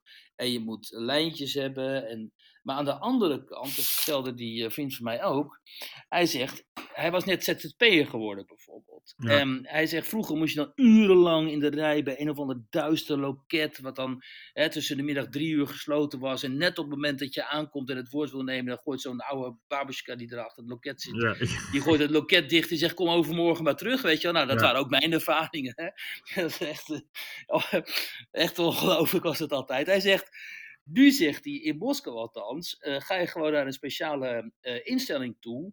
Uh, daar zitten allemaal loketten, met, er zitten keurig mensen achter. En binnen een kwartier heb jij geregeld dat je als ZZP'er ah, aan, de, ah, aan de slag gaat. Dus een soort kamerverkoophandel is het ja, dan, hè, denk ik. En, en dat zijn natuurlijk enorme verbeteringen. En, en los daarvan ook zegt hij van, nou ja, als je nu in Moskou bent, hè, je kunt gewoon overal zijn cafés en restaurants en goede winkels. Dus het leven is daar wat dat betreft niet slechter dan in een willekeurige grote stad uh, in het westen. Behalve dan dat daarboven, dat, eh, boven al dat, ehm, daarboven hangt dan dat autoritaire re- regime. Waar de meeste mensen eigenlijk ehm, het niet over hebben en zich eigenlijk ook niet eh, mee willen bemoeien, omdat het heeft natuurlijk ook iets saais. Om, En ook geen last van hebben, denk ik dan. Nee, als je er geen last van hebt en die Poetin zit er al twintig jaar, dan denk je op een gegeven moment natuurlijk ook van ja, ja, hij is een soort meubelstuk. En waarom Ja. moeten we het nog überhaupt over die man hebben, weet je? Maar het is wel? dus niet gewoon- zo dat als je daar ondernemer bent, dat je dan eh, ja, eh, regelmatig geheime politie over de vloer hebt, of dat soort dingen. Het is geen DDR, zal ik maar zeggen. Of, of hoe moet ik dat zien? Nee, dat helemaal niet. En wat ik me uit de jaren negentig wel herinner, is dat je dus heel vaak dan de maffia over de vloer kreeg, die tegen jou zeiden, Oh ja, zeiden ja. van je moet betalen voor onze bescherming. Het zijn hè? gezellige lui ook, de maffia in Rusland. Ja, ook, een, precies. ook een nieuw fenomeen geworden, ja. Nou ja, dan moest je dus beschermingsgeld betalen. En dan, eh, hè, mensen die daar ondernamen destijds, zoals eh, Dirk Sauer en zo, die zijn miljonair geworden. En ja, al die mensen die betaalden, die moesten dus gewoon via via dan de lokale maffia afbetalen, zodat ze die met rust, Oh ja? zodat ze je met rust eh, lieten. En, maar daar heb ik nu geen, eh, daar heb ik niks over gehoord in dat gesprek. Dus Is- volgens mij Is dat is iets dat wat, ook wat. Dat is ook echt verbeterd dankzij de inzet van Poetin? Of, of hoe... Nou ja, ook omdat eh, ja, Poetin heeft natuurlijk wel schoon schip gemaakt met dat al te criminele Wild West-achtige daar. Dus hij, en dan moet je gewoon zien, de KGB heeft daar dus min of meer wat dat betreft orde op zaken gesteld. En heel veel van die eh, bendes van destijds, die destijds gewoon eh, criminele bendes waren, die probeerden om de Russische industrie en de Russische economie onder hun controle te krijgen. Ja, die zijn uiteindelijk of geïnstitutionaliseerd, dus die zijn zelf grote ondernemers geworden, of, hè, of die oligarchen. Eh, of ze zijn hè, echt oligarchen geworden Ja. en die hebben zelf ondernemingen opgezet en hoeven zich eh, niet meer aan die, dat type criminaliteit schuldig te maken. Want die verdienen zelf heel veel geld gewoon met, eh, met zaken, zaken doen. Nou ja, maar eh, eh, als je nu ondernemer wordt, succesvol ondernemer in, in Moskou, dan kun je erop rekenen dat de maffia bij je aan de deur staat? Of, of is dat al beter Nee, lijkt me niet. Nee, lijkt- nou, nee, lijkt me eerlijk gezegd eh, niet meer. Maar je moet wel, denk ik, eh, eh, weten in welke tak, in welke sector je onderneemt. Ja, En, en ik denk niet dat je je in bepaalde sectoren moet begeven waar heel duidelijk nee, precies. sommige, hè, sommige an- andere, la- laten we zeggen, waar sommige anderen eh, belangen in hebben. Maar dat, daarvoor ben ik ook te lang uit Rusland weg om er echt iets over te kunnen zeggen. Maar de Nederlandse ondernemers die ik ken die daar ondernemen, bijvoorbeeld in tuinbouw of zo, of Ja. in de glasindustrie, hoe heet dat, tuin- de, de, de, die- kassen en zo. ja, En in dit geval callcenters en zo. Nou, ik heb niks gehoord over. nee, precies. Die doen het gewoon, gewoon prima zonder, zonder eh, ja, een beetje hetzelfde als in Nederland. Je, je, je kan Ja, daar gewoon ondernemen en eh, geen... Maar hoe goed, hoe goed gaat het met de Russische economie? Algemeen. Nou, dat eh, gaat natuurlijk helemaal niet zo goed. Althans, eh, vanwege de- en de corona en de sancties. Eh, alleen de Russen die hebben nog voor heel veel jaren natuurlijk, zijn ze nog gewoon een tankstation van het, van het Westen. Dus die Mm, dat kunnen wel, nog, ja. nog voor heel lange tijd hun gas exporteren en olie. Ehm, totdat het Westen dan helemaal is verduurzaamd. En dan zullen ze toch eh, elders eh, de- hè, die fossiele brandstoffen moeten slijten. Maar ehm, vooralsnog zijn wij voor een heel groot deel qua energie nog steeds afhankelijk van hun. Ja, maar Maar ja, weet je, kijk, als je gemiddelde salarissen en zo, als ik dat dan hoor, dat is nog altijd. eh, hè, die jongen die ik sprak, die heeft zijn schoonouders, ja, die verdienen ieder iets van 200 euro per maand of zo. Hè? En, en dat is het dan. Dus dan, eh, ja. ja. het is nog steeds niks natuurlijk. Dus het- dat, dat, het is die on- verbeterd. sociale maar ja. ongelijkheid. Hè, het, het Sander Schimmelpenning zou eens een programma moeten maken over de, de sociale kloof in eh, Rusland. En dan, eh, dan kun je wel heel veel schrijnende situaties eh, Dan tegenkomen. zie je pas een echte kloof, Ja. ja. ja. Nee, ja, dan maar zie je de echte kloof. want stel nou dat Poetin toch nou, een invasie pleegt. En stel dat het een derde wereldoorlog wordt. Kan hij dat überhaupt dragen? Is daar, eh, heeft hij nog überhaupt een economie eh, en, een, en een modern genoeg militair apparaat om, om überhaupt nog een deuk ergens in te slaan? Nou, het militaire apparaat is enorm geüpgrade. Hè. Heb je al gezien in Syrië. Daar hebben ze gewoon eh, eigenlijk ervoor gezorgd dat de Assad in het zadel kon blijven. Dus daar hebben ze ontzettend veel geld in gestoken in de upgrade daarvan. Ook van de militaire eh, gewoon technologie en zo. Dus de- Ja, dat maar is dat is alleen. Syrië. Als je, als je stel, Nee, maar dat Russische, die Russische krijgsmacht is echt wel eh, eh, indrukwekkend nu. Maar ja, die is natuurlijk in vergelijking tot NAVO. stelt het niet zoveel voor. nee, Dus zo'n zo'n militaire slag met de NAVO kunnen ze ook helemaal niet winnen. Maar daar, daar, gaan, ze ook helemaal niet, daar gaan ze ook helemaal niet van uit. Want ehm, de Rusland, Poetin kan zich een derde wereldoorlog natuurlijk helemaal niet permitteren. Ten- tenzij hij inderdaad gek is geworden en denkt: ik ben 69, het zal allemaal wel. eh, het is mooi geweest, weet je, ik gooi de wereld in. Ik gooi er een paar bommen op. Ja, ja, ja. Nee, maar nee, goed, maar dat, is, dat kan natuurlijk altijd. Weet je, ja, op het moment dat hij echt gek is en, en zegt: Weet je wat, mijn laatste grote daad is dat ik al mijn silo's, allemaal raketsilo's leeg. Ja, het eh, stuurt allemaal naar Kiev. ja, Hè, precies. als Dat, wraak. Maar dit is niet, maar het, het is dus geen, niet meer die eh, wereldmacht van betekenis. Hij kan niet, niet jarenlang serieus een oorlog voeren met de NAVO, laat ik het zo zeggen. Eh, Nee, conventioneel. maar dat, dat, dat, dat, nee. is uitgesloten. Eh, dat is uitgesloten. Dan, dan zou je misschien een situatie krijgen zoals destijds hè, rond Kosovo, die bombardementen op eh, Servië. Hè, dat, dat je dus geen all-out oorlog voert, maar dat de NAVO ter afschrikking eh, doelen in Rusland bombardeert, bijvoorbeeld staatstv. ja, precies. Of, eh, hè? Maar ja, stel, stel de NAVO bombardeert het Kremlin. dan heb je dus onmiddellijk de hele Russische bevolking komt dan in het geweer. Ehm, eh, die, die, die keren zich massaal tegen het Westen. ja. Dan, dan mobiliseert dus Poetin onmiddellijk alle, alle Russen. En dan krijg je situaties zoals in de Tweede Wereldoorlog, hè, onder Stalin. Dat, eh, dat je gewoon een volksleger krijgt. Hè. Dit is die beroemde observatie van eh Martin Gellhorn. Die stond toen ehm, aan de rivier ehm, in Duitsland. Toen de Russen, het Sovjetleger eraan kwam. En er was eerst helemaal, de hele tijd, ja, een schitterende anekdote beschrijft ze daar. Dat was aan de Elbe dan. Hè? En ehm, ze stond daar met anderen te wachten. wa- En, en, want er was niks meer. Er waren geen Duitse soldaten meer. Er was niks meer. De Amerikanen niet. En toen stond ze daar te wachten. Met een paar Amerikanen. En opeens ziet ze in de verte dan een soort stofwolk. Ehm, het Rode Leger kwam eraan. ja. En ze beschrijft van, ik had nog nooit zoiets gezien. Het was alsof het hele Sovjetvolk zich had verplaatst en zich verplaatste naar het westen. Hij zegt, ik zag allerlei merkwaardige uniformen die ik niet herkende. Ik zag kinderen, ik zag vrouwen, ik zag dieren, beesten. Dit was geen leger meer, maar dit was gewoon een volksverhuizing. Een gewapende volksverhuizing. Dus de Russen kwamen echt, hè.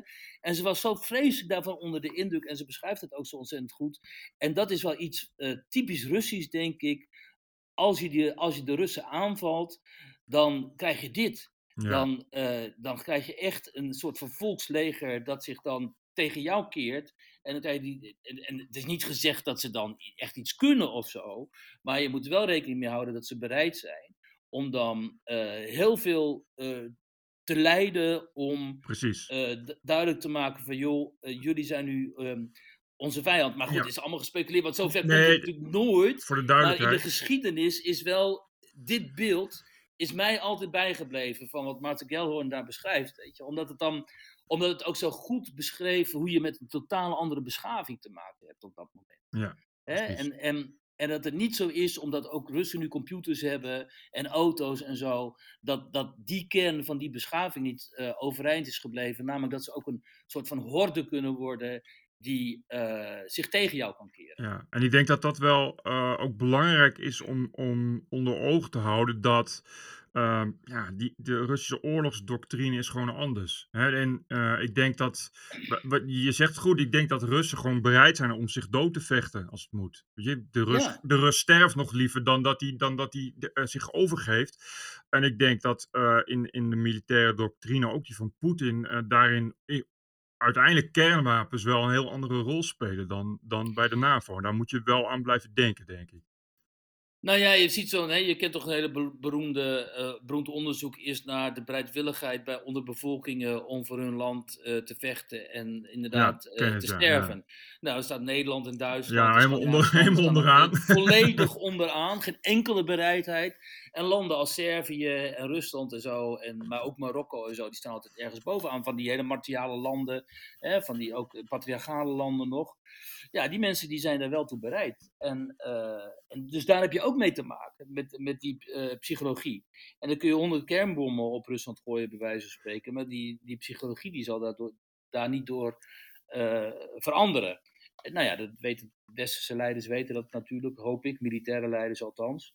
Eh, Ja, Poetin weet het ook wel. dat weet de NAVO ook wel. De, Ja, de NAVO weet wel dat, dat, je, dat je, je kan niet, wat je zegt, je kan niet zomaar, je kan niet zomaar Rusland binnen gaan lopen. Want dan, Nee, dan die- kunt- ik, ik denk dat, dat, dat Poetin, ja, de kern, kernwapens zijn voor hem gewoon onderdeel van het arsenaal. Waar dat hè, bij, bij de NAVO en de Amerikanen natuurlijk eh, eh, alleen als verdedigingswapen is. Eh, maar ik denk dat op het moment dat je serieus richting eh, Moskou eh, gaat, dat je dan, ja, ik denk dat hij ze dan gewoon inzet.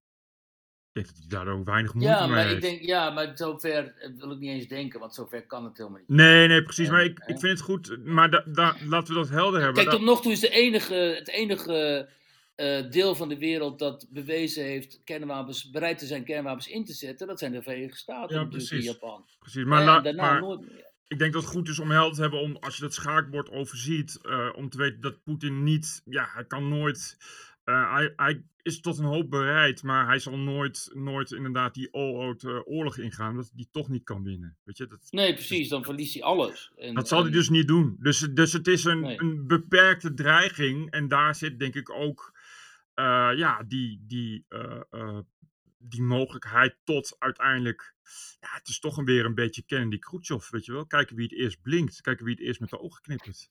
Dat denk ik ook. is gewoon armworstelen nu. En wie het eerst met zijn ogen knippert, die verliest. En, Ja. eh, en achter de schermen zijn allemaal mensen bezig om het, te, te, te zorgen dat, dat beide er zo eervol mogelijk uitkomen. Dat, dat denk ik dat het geval is. Het is al heel wat voor de Russen dat ze nu zo serieus worden genomen. Hè? Ja, Want dat precies. voelden ze de hele tijd niet. En dat wij hen nu opeens weer heel serieus nemen en als gesprekspartner eh, zien. Zelfs zonder dat de Oekraïne aan tafel zit af en toe en zo. Nou ja, dat is natuurlijk van, toch wel van groot... groot dat, dat Symbolisch belang, denk ik. En Ja, van symbolisch belang. Ja. en dat symbool telt gewoon, denk ik wel heel erg. Ja, dat denk ik wel. Zeker voor, voor ehm, eh, landen die zich eh, zo vernederd voelen en als verliezer worden beschouwd en zichzelf natuurlijk ook wat deels als verliezer beschouwen. Die willen natuurlijk respect. En ja, dat is allemaal heel primitief en, eh, en heel erg eh, primair. Maar ja, dat is wel vaak wat, eh, waar je mee te maken hebt natuurlijk. ook in de geopolitiek en in de internationale politiek. Precies, Ja, precies. Respect, hè? Wat- wat- gaat gebeuren? ah, Wat Poetin is 69, zei je?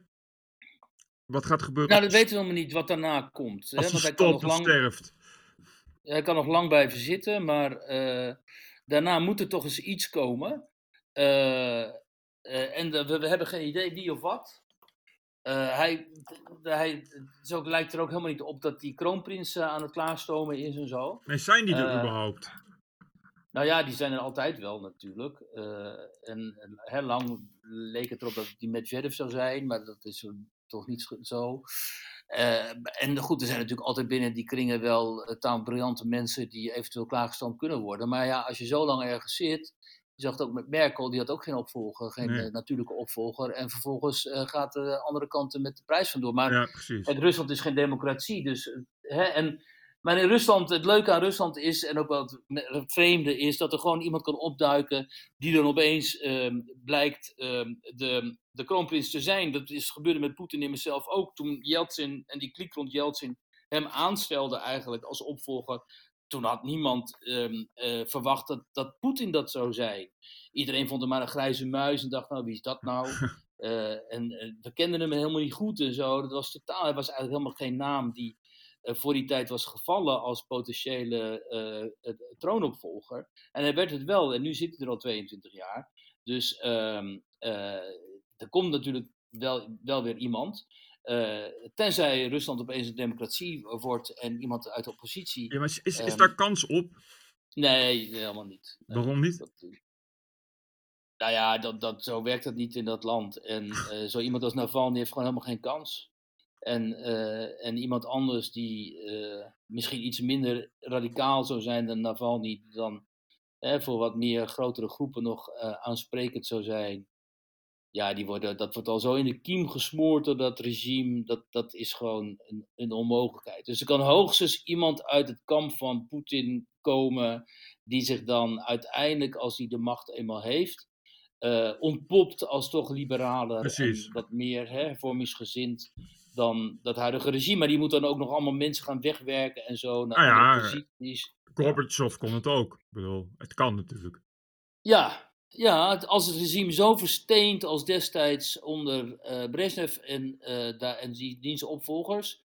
En er komt dan een jonger iemand die denkt van nou, dit, dit kan zo niet langer en ik moet, hè, ik moet om mij heen gelijkgezinden verzamelen en uiteindelijk van binnenuit dan dat systeem hervormen. Dat, dat is denk ik de enige kans inderdaad voor een wat opener en wat meer modern ook en wat eh, democratischer eh, Rusland. Maar jij Maar zegt- vanuit de oppositie zie ik dat niet komen. Nee, ja, jij zegt dat zit er ook niet echt in voorlopig. Dat, dat Rusland echt een veel liberalere open democratie wordt. Nee, dat het was ook helemaal niet in hun traditie. En Dat hebben ze nooit gekend. Het enige moment dat ze democratie, democratie zogenaamd kenden was in de jaren negentig. En toen was een enorme puinhoop. Ja, Eh, dat was dus echt daar- succesvol, ja. Dat is helemaal niet succesvol geweest. Dus heel veel mensen die hebben die herinneringen en die willen daar helemaal niet naar terug. En die denken, nou ja, zoals het nu gaat, is het in ieder geval stabiel en dan nemen we de rest voor lief. Dus ehm, nee, ik denk niet dat dat, eh, dat, dat eh, op korte termijn voor de hand ligt, dat dat zou gaan gebeuren. Maar ehm, er zijn tegelijk ook geen signalen dat Poetin opstapt, toch? Hij kan er net zo goed nog twintig jaar zitten, mocht hij zo oud worden. Nou ja, hij mag officieel nog een aantal jaren zitten. En dan misschien tot die tijd dan verandert hij de, de regels weer zodat Ja, hij nog langer mag zitten. Maar eh, nee, er zijn helemaal geen aanwijzingen dat hij, eh, dat hij op wil stappen. En er zijn ook helemaal geen aanwijzingen, ondanks dat ehm, in oppositionele kringen wordt gezegd, vooral in het buitenland dan, althans buitenlands, Russische oppositionele kringen, dat hij al jaren ziek is en dat hij eh, zwaar aan kanker lijdt en Ja, dat hij op, op ja. te overlijden. Maar dat zie ik ook niet. Dus eh, nee, dat, ehm, dat- volgens mij zit dit er nog wel een aantal jaren hoor. Ja, je Ja, Precies. Maar dat wordt... dan, doen we een ouderwetse Kremlin, Kremlinologie. Want weten wij veel. Hè? We weten natuurlijk ook niet precies wat er in dat Kremlin eh, gebeurt en zo. En dat weet eigenlijk niemand. Ik wou net zeggen, Rusland heel weinig mensen. dat, zal, eh, dat is een beetje het, het grote geheim. Eh, maar ik, Ja, ik, ik heb altijd het idee dat het wel, eh, dat is, dat het wel gevaarlijk is in het Kremlin altijd. Dat er altijd wel iemand is die je probeert eh, eh, van de troon te stoten. En dat als je dat dan al twintig jaar volhoudt, zoals Poetin, dat het ook wel... Ja, je hebt nou ja, je moet goed eh, realiseren, het is gewoon de oude KGB die Rusland, het is een KGB-regime. Hè? Ja. Zijn KGB-maatjes uit Leningrad, Sint-Petersburg, heeft hij meegenomen naar, naar het Kremlin. En de oude KGB, wat ook eigenlijk een, een van de heel weinige instituties was in de Sovjet-Unie die wel functioneerde, ehm, die, leid, die is nu gewoon de baas in het land geworden. ja. En niet alleen politiek, maar ook economisch. Dus ze hebben die ook gezorgd dat zij delen van de economie in handen kregen. En eh, zijn dus, dus schatrijk eh, geworden, ook gewoon miljardair geworden. Maar het zijn En- geen lekkere en- jongens, toch? Van huis Nee, uit. dat zijn natuurlijk per definitie geen lekkere jongens, omdat dat eh, jongens zijn uit de veiligheidsdienst en een veiligheidsdienst die eh, anders dan hopelijk in westerse landen totaal niet democratisch werd eh, gecontroleerd. Ehm, dus die, die, die altijd eh, in dienst stond van eh, de, de zittende macht en, en ook daar de lange arm van was, zeg maar, laten we het zo zeggen. Ja. En waarop geen enkele democratische controle was, zoals ehm, dat dan wel in het Westen normaal gesproken het geval is. Dus die, een staat binnen de staat. ehm, en die zijn nu de staat. dus eh, ja, en daar is, dat is natuurlijk ook per definitie een slangenkuil. Omdat daar mensen hun Ja. eigen ambities hebben en hun eigen wensen en zo. Dat is per dat- dat definitie, eh, per definitie een soort maffia, lijkt me. Waar je, waarin je toch Ja. eh, op tijd Ja. de juiste mensen om, omver moet leggen om, om door te kunnen gaan. Ik bedoel, ja, dat is, dat is dan de pure ja. macht. En, Ja. eh, eh, maar misschien, we- weet je, misschien verandert dat, dat denk ik dan. Dat daar misschien ook wel, eh, als, als Poetin weggaat, of, of iemand neemt het over, wat, wat niet echt voor de hand ligt, dat het dan wel iets, uh, iets gematigder wordt. Ja, die hoop was destijds ook met die, toen hij met Zverev aan de macht kwam. Hè, en die had dan allemaal, allemaal dromen over een soort Silicon Valley daar bij Moskou en zo. En opene samenleving. Maar er is toch niet veel van terechtgekomen. En uh, gezien die Russische geschiedenis en ook de enorme omvang van het land. En ook het feit dat in die regio's mensen voor een groot deel natuurlijk ook, ook lokale potentages hun eigen gang gaan en zo. En uh, ook niet staan te springen op uh, democratische veranderingen. Nee. Denk ik dat dat uh, heel, heel moeilijk wordt. En ook al zou je in Moskou een wat democratisch gezinde uh, president of leiding krijgen, dan heb je nog te dealen met al die uh, dinosaurussen daar in de regio's. Ja. Uh, die ja. allemaal hun eigen machtsbasis hebben en hun eigen belangen en zo. En ook economisch, financieel. dus dat moet je niet onderschatten hoor. In die zin is het ook een beetje een soort China-achtig. ja, ja ik wou net zeggen. Het zo echt, ja. democratie is gewoon niet helemaal het ding van de Russen, hè, zoals ik het hoor. Nee, dat bovendien heb ik nee, niet, echt een, uh, niet echt een, niet echt een, je ziet niet echt volksopstanden voor, voor democratie ontstaan eigenlijk. Ik heb een beetje het idee, als ik jou hoor en wat ik uit de media hoor, wat je, wat je zegt, dat iedereen daar toch ja, zijn eigen voordeel uit haalt, uit het systeem zoals het nu is. Ja, dat kun je niet zomaar veranderen. Het is een beetje een, democratie is ook een beetje leeg in dat geval, want wat bied je dan, weet je wel? Nou ja, ik denk dat, dat je moet erkennen dat dit soort beschavingen, want dat zijn beschavingen, hun eigen ontwikkeling volgen, net zoals China. dat China uh, zo zich heeft kunnen ontwikkelen, uh, dus zo hyperkapitalistisch kunnen worden binnen een communistisch, quasi-communistisch uh, context. Uh, kon natuurlijk alleen maar omdat die context naadloos aansluit op de uh, geschiedenis van. Ja. Uh, op de Chinese geschiedenis met, met het Chinese keizerrijk. En bij de Russen is dat natuurlijk precies zo. Dat Poetin is gewoon. Hij is wel een moderne president, maar hij is toch die tsaar waar iedereen naar kijkt. En ja. die uiteindelijk ja. besluit van wat er gebeurt in dat land. En de, die, die, die, ehm, die prinsjes daar in de regio's, ja, ofwel ze luisteren naar hem hè, onderwerpen zich aan hem, of ze komen in opstand en dan, nou ja, zoals in Tsjetsjenië, dan slaat hij keihard toe. En dat is gewoon, zo is het eeuwenlang gegaan in die landen. En die hebben geen enkele natuurlijke ontwikkeling richting uh, democratie gekend. Dus voor democratie is voor hen wezensvreemd. En um, althans politieke democratie in die zin. Hè? Want in de, nou ja, goed, dan kun je, hè, op lokaal niveau heb je nog wel iets van de gemeenschap en zo. Er wordt dan wel democratische dingen besloten. Maar um, politieke democratie in de zin van, we hebben daar in, het, um, in Moskou een volksvertegenwoordiging en, van daar, en met allerlei verschillende partijen en diversiteit van opinies en van daaruit wordt een soort coalitie gesmeed en uiteindelijk hebben we dan een regering en zo met allerlei uh, coalitiepartijen. Ja, dat kennen ze helemaal niet. Dat vinden ze ook een teken van zwakte. Ja, precies. En zo kijken ja. ze ook nu naar ons. Ze vinden het zwak, mensen op het Westen ook heel zwak en decadent. En we geven veel te veel ruimte aan allerlei fringe-bewegingen, vinden ja, zij dan. Ja, ja. En die krijgen dan ook veel te veel politieke macht en zo. Dus dat is helemaal geen model dat zij nou, uh, dat veel Russen nou zouden willen nastreven. Nee, dat zeg ik. Je, je kan, maar misschien, dat, dat ik denk uh, dat, dat wij of het Westen eigenlijk wel uh, tegen hun eigen arrogantie aanlopen. We natuurlijk gedacht van het democratische model is wat iedereen wil. En je loopt hier dus tegen die grens aan, zowel in China als in Rusland, heb je met, met die liberale democratie eigenlijk ook niet zoveel te bieden. Je, die mensen die kijken je aan en die denken dat je gek bent geworden. Ja, natuurlijk dat ze in China uh, willen mensen ongetwijfeld veel meer mensenrechten. Maar ik kan me voorstellen dat er een hoop miljardairs in China zijn die, die nou niet zitten te wachten op een liberale democratie. En in, in Rusland nee, al helemaal Nee, natuurlijk niet. Die, die, die, als je zoveel jaren zoveel procent groei hebt gehad, en je, zoals in China, en, en, en, binnen een paar generaties is dat land van pure armoede naar een soort economische supermacht uh, gegroeid. Juist. Ja, dan ga, je, Juist. dan ga je niet aan torenen natuurlijk. Dan denk je, joh, dit is, uh, dit is prima. En, en bovendien worden die bevolkingen daar gevoed met beelden van armoede in de Verenigde Staten. Als je nu kijkt naar die, naar die uh, pijnstillersepidemie in de Verenigde Staten, Ja. hè, met al die mensen die daar verslaafd op straat liggen en zo, waar Teun Voeten bijvoorbeeld veel belangstelling Mhm, heeft en veel aan doet. Nou ja, die mensen, ik ben in China geweest, als je die beelden laat zien, joh, die mensen schrikken zich dood, die denken, wat, wat afgrijzelijk.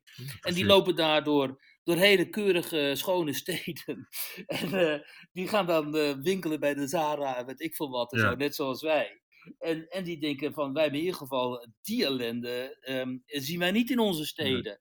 hè? En um, dus die, zien, die beschouwen hun model als, als superieur zelfs. Ja, maar dat zie je ook hè, bijvoorbeeld in, in, in uh, hoe RT het nieuws brengt. Dat is echt continu laten zien van, uh, van hoe dat arrogante Westen, hoeveel shit ze over zichzelf afroepen. Weet je wel? Ja. Dus, dat is zo, ja, goed, weet je, dan krijg je dus uh, dat je in Nederland krijg je dan propaganda met militairen die zich in regenboogkleuren schilderen. Ja je, ja. je kan ze in het Kremlin horen lachen natuurlijk om dat soort dingen. Ja, die lachen zich natuurlijk dood. Ja, en, ja. Dat soort liberale...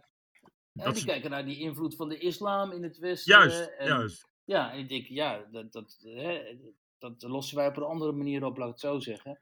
En dat is dan heel discutabel de manier waarop zij met die radicale islam omgaan. Maar dat vinden zij een uh, legitiemere manier dan die radicale islam uh, zoals zij zien uh, in het Westen.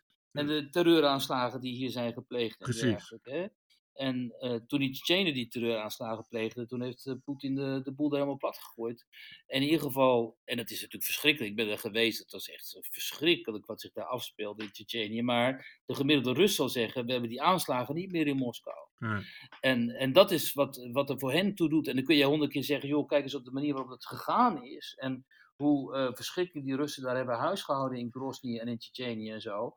Maar dan zal die Rus, die zal denken vanuit zijn eigen geschiedenis. Die zal denken al eeuwenlang hebben wij gedoe met die Tsjetsjenen. En uh, opstanden en heel bloedige opstanden en onthoofdingen en noem maar op. En nu kwamen ze tot in het hart van Moskou, toen in het theater. En daar in, uh, in de Caucasus hebben die Tsjetsjenen toen die kinderen in de rug geschoten bij die schoolgijzeling, ja, ja. weet je nog. De gemiddelde Rus zal zeggen, joh, ik vind het prima dat Poetin dit zo heeft aangepakt. Want nu hebben we eindelijk rust. En die Tsjetsjenen die weten, als je weer in opstand komt, dan gooi je nogmaals de poel plat. En ja, zo redeneren die. Dat is, nou, daar heb je mee te, als je die mensen tot vijand wil maken, dan heb je wel met die mentaliteit uh, te maken. Ja. Terwijl onze militairen inderdaad in regenboogkleuren uh, kleuren, uh, rondlopen. Hè? Dan ja, wat, wat, wat stel je daar dan tegenover? Weet je wel, gewoon bijna niets. Nou, alleen, ik- die enorm, alleen die enorme technologische militaire macht die wij hebben. Kijk, die Amerikanen zijn natuurlijk niet gek.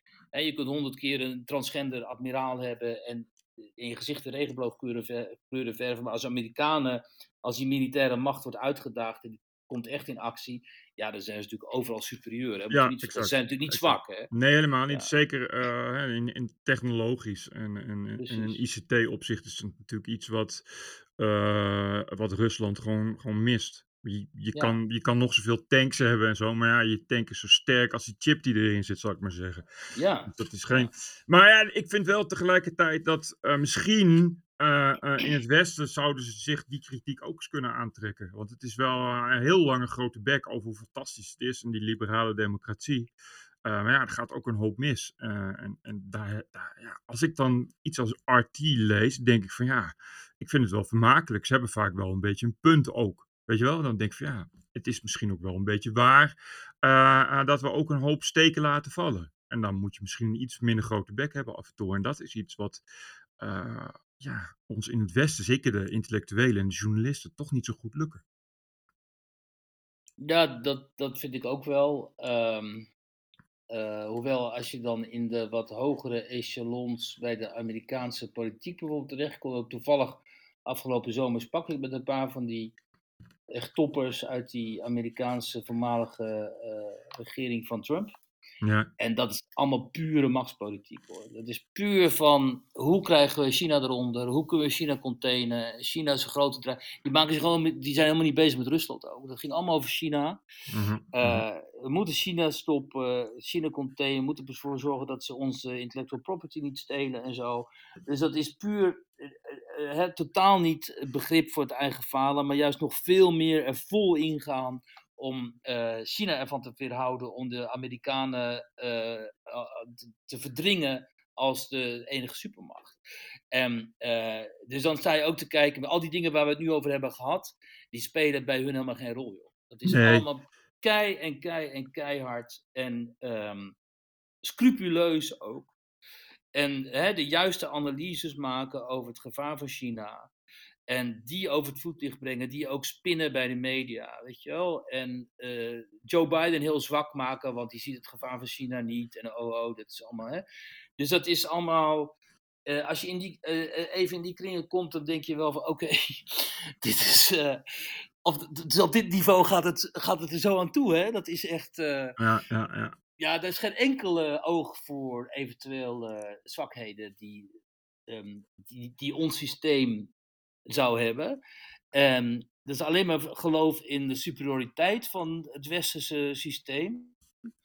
En, uh, en urgentie, gevoel van urgentie, dat zodra dat bedreigd wordt, dat daar paal en perk aan moet worden gesteld, laat ik het zo zeggen. Nou ja, die urgentie, als het over China gaat, is het denk ik ook wel. Kijk, Rusland is natuurlijk voor Amerika, ja, dat is leuk voor Europa. Maar ja, de, de Amerikanen eh, kan het wel wat minder schelen. En e, het echte gevaar is natuurlijk China. Die echt ook serieus een bedreiging begint te vormen. Ja, en daar moeten ze een antwoord op formuleren. En dat hebben ze nog steeds niet. Nou, Trump had dat dan misschien voor een deel wel. En, en deze Haviken, die vinden dat Biden dat natuurlijk niet heeft. En, nee. en dat wordt voor hen um, de echte uitdaging. Weet je? Dat, uh, niet Rusland. Dus uh, Rusland is gewoon pain in the ass, maar de echte uitdaging is natuurlijk uiteindelijk China. En als China nu ziet dat het Westen heel zwak opereert in die kwestie rond Oekraïne ja. en geen ruggengraat toont, zoals destijds Obama met zijn rode, rode, rode lijn geen rode lijn trok, uh, dan blameer je natuurlijk in de ogen van China. En dat is wat die Amerikanen, hè, althans deze die ik sprak, uh, niet willen. Die willen op geen enkele manier de indruk wekken bij de Chinezen dat wij uh, zwak zouden zijn en niet bereid zouden zijn om onze belangen te verdedigen. Nee, en dat kan ook best wel slecht aflopen. Ik weet heel weinig van China, maar het, het, zou goed kunnen dat die toch uh, op het moment dat ze, dat ze ervan overtuigd zijn en dat het, dat het leiderschap niet deugt, dat ze, dat ze toch iets gaan proberen. Ik weet het niet. Weet je, ik heb echt geen ja, idee. misschien dat hoe, ze dan hoe... uh, uiteindelijk Taiwan uh, ja, dat, dat soort dingen. inlijven. Ja, of in die, in die Zuid-Chinese zee met die eilanden en zo. Omdat op ja. het moment dat je ervan overtuigd bent dat je president ja, eigenlijk niet, niet ja, dat een sukkel is. Of, of ja, geen, niet, niet over die ballen beschikt. Ik geloof dat China Ja. toch wel op die manier wel echt een bedreiging aan het vormen is. Ja, dat is ook zo. Maar ja, dat, dat, dat speelt zich allemaal de komende jaren af natuurlijk, die, uh, die uh, ontwikkeling. Ja. Dus, uh, De komende jaren zul je zien dat Rusland passé is. Het wordt gewoon China, wordt het nieuwe, wordt het nieuwe ja, rode natuurlijk, maar dat is het al. Ja, precies. Rusland is, eh, ja. Nou ja, nu heb je een akkefietje in de Oekraïne, maar... Ja, maar verder eh, op de, hè, qua economie en zo stelt het natuurlijk niks voor. Het is groter van, ik meen, ben Spanje of zo, of Italië. En, eh, Oh, dat is niet veel. Dus- dat is niet nee, veel, nee. dus dat is helemaal geen, geen, geen economisch geen grootmacht. Dus, eh, dus daar heeft, hebben de Amerikanen ook helemaal niks van te duchten. Maar zo, hè, economisch hebben ze iets te duchten van China. Dus dat is niet voor niks Exact. hun uh, grootste. Exact. Ja. ja. Ik, ik bedankt, voor, bedankt voor het gesprek. Het was weer leuk. En dat zullen de, de luisteraars ook leuk vinden. Dat garandeer ik je nu al. Luisteraars, ik heb een hoop vaste luisteraars die vinden dat allemaal leuk. Bovendien is Wiert Ja. Duk natuurlijk een topgast. Ook voor de mensen die eh Wiert Duk haten. Je hebt wel echt veel mensen die wel haten trouwens. Ja, mooi. hè? Oh man, man, man. Ik snap wel dat je nog uithoudt op Twitter. Ik, die, dat je niet gierend gek van wordt. Het zijn zoveel Ja. imbecielen die je aantrekt. Je lijkt wel echt een imbecielenmagneet op Twitter. Ja, dat is wel weer een nadeel natuurlijk. Maar ik denk dat heel veel van die mensen niet zie, omdat ik ook op jullie aanraden zo ontzettend veel mensen geblokt heb. Dus dan Ja. zie ik die tweets helemaal niet voorbij komen. En negeren en blokken helpt natuurlijk wel, Ja, maar het is wel dat echt... geeft wel rust natuurlijk. Ja. Maar ik moet zeggen, dat heb ik geloof ik ook wel te danken aan een paar mensen die gewoon wel oké, heel erg oké zijn. Zoals Ewald Engelen, die gewoon altijd met mij in gesprek is. Ja, Hè? En die is toch onverdacht gewoon linkse jongen. Eh, en, en nou ja, René Capier is natuurlijk een oude vriend van mij. Ja. Zo. Een aantal mensen uit die linkse hoek, PvdA en nog linkser. Eh, ook al binnen de SP. Dus ja, op het moment, eh, als, als ik gewoon met die mensen dadelijk in gesprek ben en mensen zien dat, dan is het natuurlijk ook niet vol te houden dat ik een extreemrechtse kwezel zou zijn. Wat heel veel mensen, hè, wat dan mensen als die Breedveld en zo dan proberen bij ja maar op te goed. leggen. Uiteindelijk dan, dan, is dat, dan wordt dat frame toch doorbroken. Precies. Weet je wel, dat, dat is wel, eh, en Wat- dat is wel fijn, want dan het gezonde verstand uh, zegeviert dan gelukkig toch. Ja, wat, waar, waar zit je? Want je doet eh, eh, Telegraaf en, en Telegraaf podcast. Doe je verder überhaupt nog eh, eh, iets in de media? Want ik, ik Nee, ik ben luister gewoon in vaste naar... dienst. eh, ik ben gewoon in vaste dienst bij de Nee, precies. Telegraaf. En, en eh, doe die wekelijkse podcast, wekelijkse pagina en veel andere dingen daaromheen. Dus ik ben gewoon eh, algemeen verslaggever bij, eh, bij de T. Oké man, Succes met je Hey, deadline. Dank je. Ik ga even eh, Neil Jong luisteren op Spotify. Ja, ik ga even naar Johnny. Mitchell luisteren. Ik denk Ja, een oude, oud idool van mij. En eh, dus Ja. ik luister graag naar, naar Ja. Johnny. Maar ze moet zich niet met politiek bemoeien. Maar dat moest ze toen al niet, eh, toen rond Wood- Woodstock. Dus, eh, En doe zo jammer, die artiesten die moeten gewoon hun ding doen en niet zich niet Oh ja, maar god man, weet je, kijk, die Neil Jong, dat is de, de treurige babyboomers die, die voor 250 miljoen al hun rechten verkopen en de laatste vijf jaar van hun leven dan toch nog wel even Ja. eh, willen laten weten dat ze er zijn. Het, van, van een treurigheid van heb ik jou daar, maar goed, eh, ja, enorm. ja. Oké Bert, bedankt, doei, hoi hoi. hoi.